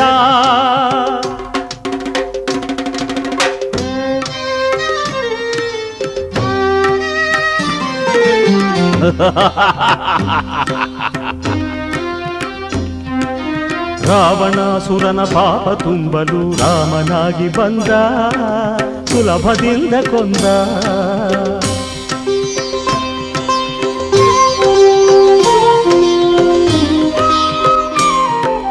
ಭೂಮಿ ಭಾರವ ಇಳಿಸಲೆಂದ ಶ್ರೀಕೃಷ್ಣನಾಗಿ ಬಂದ, ಕೃಷ್ಣನಾಗಿ ಬಂದ. ಲೋಕಕ್ಕೆ ಶಾಂತಿ ಸುಖವ ತಂದ.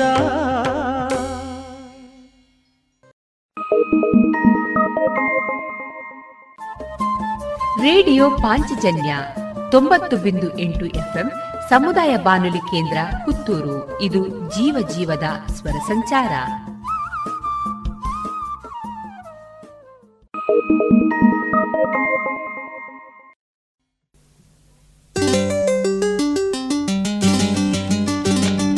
ಅಭಿನಂದನೆ ಸಿರಿದೇವಿಗೆ, ಅಭಿವಂದನೆ ವಾಗ್ದೇವಿಗೆ, ಕಣ್ಣ ತಣಿಸು ಸೌಂದರ್ಯಕ್ಕೆ.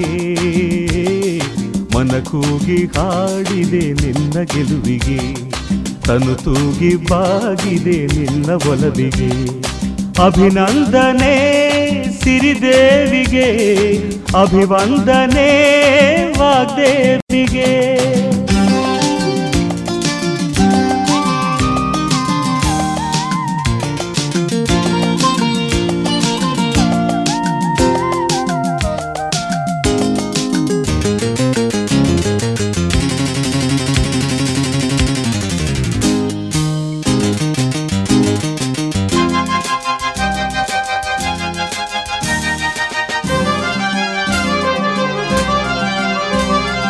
ಭಯವನ್ನು ತೊರೆದು ನಿಜವನ್ನೇ ಬರೆದು ಕೀರ್ತಿಯ ಶಿಖರವ ಏರು, ಬಾಳಿನ ಪಥದಲ್ಲಿ ಬಂದು ಜೊತೆಯಲ್ಲಿ ಪ್ರೇಮದ ಬೆಳಕನ್ನು ಬೀರು.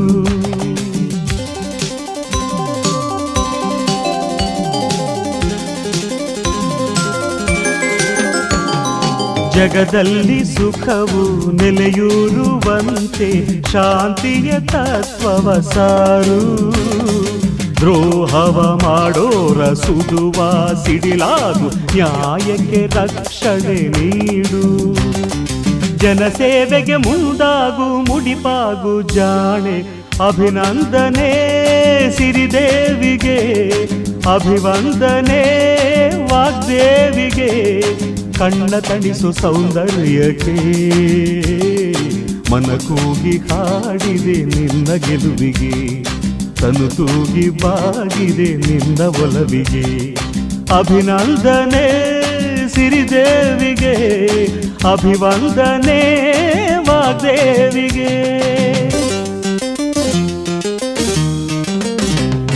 ಆ ಹೇ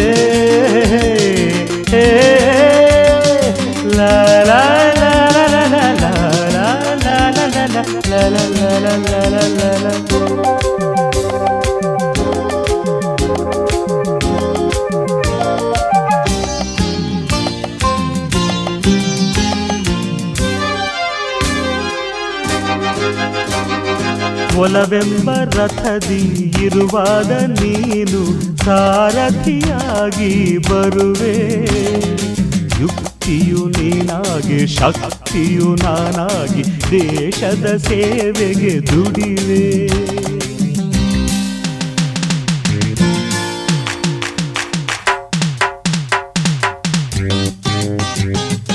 ಅನುಗಾಲ ನಿನ್ನ ನೆರಳಾಗಿ ಇರುವೆ, ಬಾಳಿಗೆ ಸ್ಫೂರ್ತಿಯ ಕೊಡುವೆ. ನಿನ್ನ ಲೇಖನಿಯ ಮೊರೆಯು ನಾನಾಗಿ ಮೋಸವ ಬಯಲಿಗೆ ಎಳೆವೆ. ನಿನ್ನಂಥ ಛಲಗಾತಿ ನಾನೆಲ್ಲು ಕಾಣೆ, ಅಭಿನಂದನೆ ಸಿರಿದೇವಿಗೆ, ಅಭಿವಂದನೆ ವಾಗ್ದೇವಿಗೆ. ಕಣ್ಣ ತಣಿಸು ಸೌಂದರ್ಯಕ್ಕೆ ಮನ ಕೂಗಿ ಹಾಡಿದೆ ನಿನ್ನ ಗೆಲುವಿಗೆ, ಕನಸೂಗಿ ಬಾಗಿದೆ ನಿನ್ನ ಒಲವಿಗೆ. ಅಭಿನಂದನೆ ಸಿರಿದೇವಿಗೆ, ಅಭಿವಂದನೆ ವಾಗ್ದೇವಿಗೆ.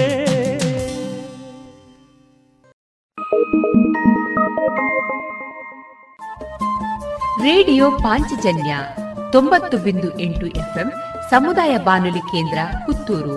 ಇದು ಜೀವ ಜೀವದ ಸ್ವರ ಸಂಚಾರ.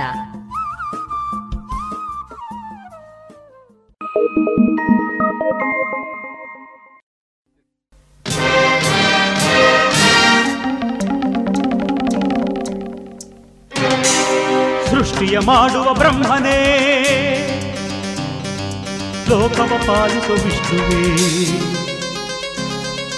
ಪ್ರಳಯವ ಮಾಡುವ ರುದ್ರನೇ. ಇರುವಿರಿ ಏತಕ್ಕೆ ಸುಮ್ಮನೆ? ಧರ್ಮವು ಅಳಿಯುತ್ತಿದೆ, ಅಧರ್ಮವು ಆಳುತ್ತಿದೆ, ನ್ಯಾಯವು ಸಾಯುತ್ತಿದೆ, ಅನ್ಯಾಯವು ನಗುತ್ತಲಿದೆ.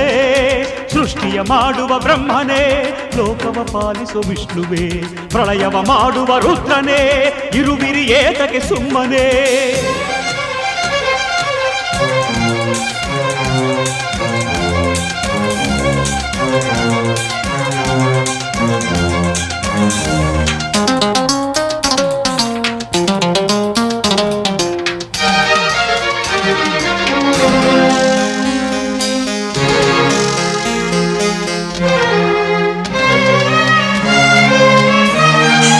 ಹೆಣ್ಣು ಹೆಂಡದ ಆಸೆ ತೋರಿಸಿ ಸುಲಿಗೆಯ ಮಾಡುವುದು.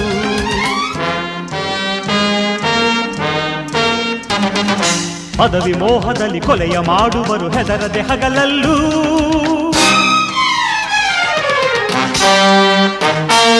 ಹೆಣ್ಣು ಹೆಂಡದ ಆಸೆ ತೋರಿಸಿ ಸುಲಿಗೆಯ ಮಾಡುವರು, ಪದವಿ ಮೋಹದಲ್ಲಿ ಕೊಲೆಯ ಮಾಡುವರು ಹೆದರದೆ ಹಗಲಲ್ಲೂ. ನರಿಗಳೋ ಹುಲಿಗಳೋ ಭೂತದ ಮರಿಗಳೋ, ಜನಗಳ ರೂಪದಿ ಬಂದ ರಕ್ಕಸರ ಸೃಷ್ಟಿಯ ಮಾಡುವ ಬ್ರಹ್ಮನೇ, ಲೋಕವ ಪಾಲಿಸು ವಿಷ್ಣುವೇ, ಪ್ರಳಯವ ಮಾಡುವ ರುದ್ರನೇ, ಇರುವಿರಿಯೇ ತಕೆ ಸುಮ್ಮನೆ.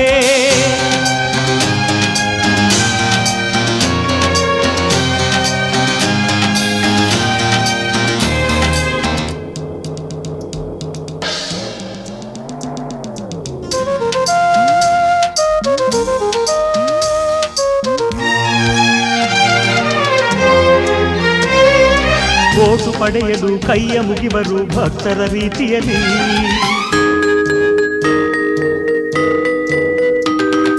ಜನರ ಸೇವೆಯಲ್ಲಿ ಜೀವ ತೇಯುವೆವು ಎನ್ನುವರು ಮಾತಲ್ಲಿ.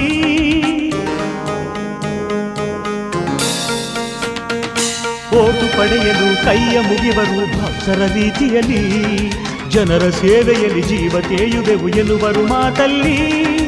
ಪದವಿಯ ಪಡೆವರು ವಚನವ ಮರೆವರು, ಲಂಚದ ಮಂಚದಿ ಬುರುಳಿ ಬೆರೆಯುವರ ಸೃಷ್ಟಿಯ ಮಾಡುವ ಬ್ರಹ್ಮನೇ, ಲೋಕವ ಪಾಲಿಸು ವಿಷ್ಣುವೇ, ಪ್ರಳಯವ ಮಾಡುವ ರುದ್ರನೇ, ಇರುವಿರಿಯೇ ತಗೆ ಸುಮ್ಮನೆ.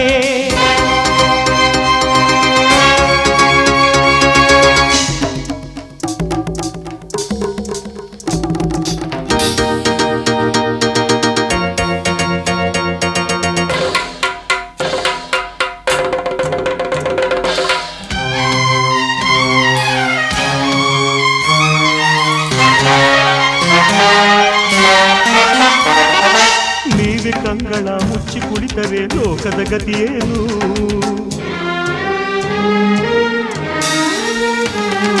ನೊಂದ ಜೀವಿಗಳ ಕೂಗು ಕೇಳಿದರು ತಾಮಸ ಬೇಕಿಲ್ಲೂ.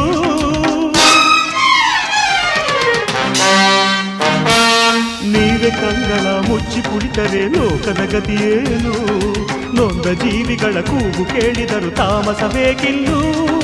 ಶೂಲವಾ ಮಗುವಿನ ಚಕ್ರವಾ ಕೊಡುವಿರ, ದುಷ್ಟರ ನಾಶಕ್ಕೆ ಶಕ್ತಿ ನೀಡುವಿರ ಸೃಷ್ಟಿಯ ಮಾಡುವ ಬ್ರಹ್ಮನೇ, ಲೋಕವ ಪಾಲಿಸು ವಿಷ್ಣುವೇ, ಪ್ರಳಯವ ಮಾಡುವ ರುದ್ರನೇ, ಇರುವಿರಿಯೇ ತಕ್ಕೆ ಸುಮ್ಮನೆ. ಧರ್ಮವು ಅಳಿಯುತ್ತಿದೆ, ಅಧರ್ಮವು ಆಳುತ್ತಿದೆ, ನ್ಯಾಯವು ಸಾಯುತ್ತಿದೆ, ಅನ್ಯಾಯವು ನಗುತ್ತಲಿದೆ, ಸೃಷ್ಟಿಯ ಮಾಡುವ ಬ್ರಹ್ಮನೇ, ಲೋಕವ ಪಾಲಿಸೋ ವಿಷ್ಣುವೇ, ಪ್ರಳಯವ ಮಾಡುವ ರುದ್ರನೇ.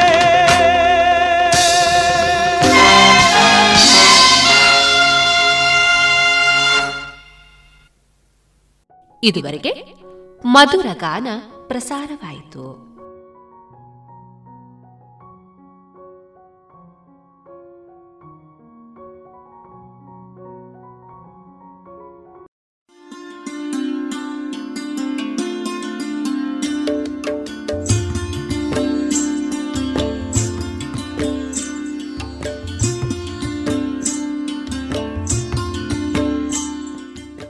ರೇಡಿಯೋ ಪಾಂಚಜನ್ಯ ಸಮುದಾಯ ಬಾನುಲಿ ಕೇಂದ್ರದಿಂದ ನಿಮ್ಮ ಕಾರ್ಯಕ್ರಮಗಳು ಪ್ರಸಾರವಾಗಬೇಕೇ? ಹಾಗಿದ್ದರೆ ನಮ್ಮನ್ನು ಸಂಪರ್ಕಿಸಿ. ನಮ್ಮ ದೂರವಾಣಿ ಸಂಖ್ಯೆ 082512984999.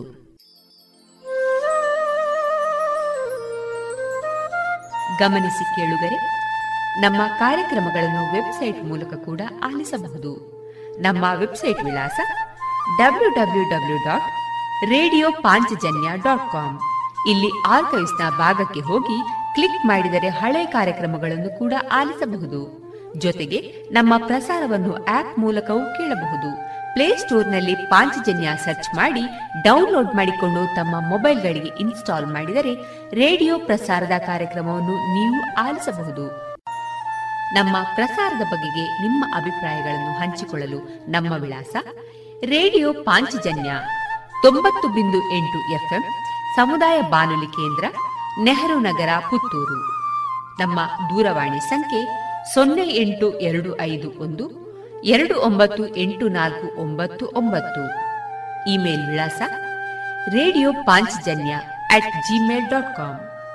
ನಮ್ಮ ವಿಳಾಸ ಮತ್ತೊಮ್ಮೆ ರೇಡಿಯೋ ಪಾಂಚಜನ್ಯ 90.8 FM ಸಮುದಾಯ ಬಾನುಲಿ ಕೇಂದ್ರ, ನೆಹರು ನಗರ, ಪುತ್ತೂರು. ನಮ್ಮ ದೂರವಾಣಿ ಸಂಖ್ಯೆ 08251298499. ಇಲ್ಲಿಗೆ ಈ ಹೊತ್ತಿನ ಪ್ರಸಾರ ಕಾರ್ಯಕ್ರಮವನ್ನ ಮುಕ್ತಾಯಗೊಳಿಸುತ್ತಿದ್ದೇವೆ. ಆತ್ಮೀಯ ಕೇಳುಗರಿಗೆಲ್ಲ ರೇಡಿಯೋ ಪಾಂಚಜನ್ಯದ ಬಳಗದ ಪರವಾಗಿ ನಾನು ತೇಜಸ್ವಿ ರಾಜೇಶ್ ಮಾಡುವ ಅನಂತ ವಂದನೆಗಳು.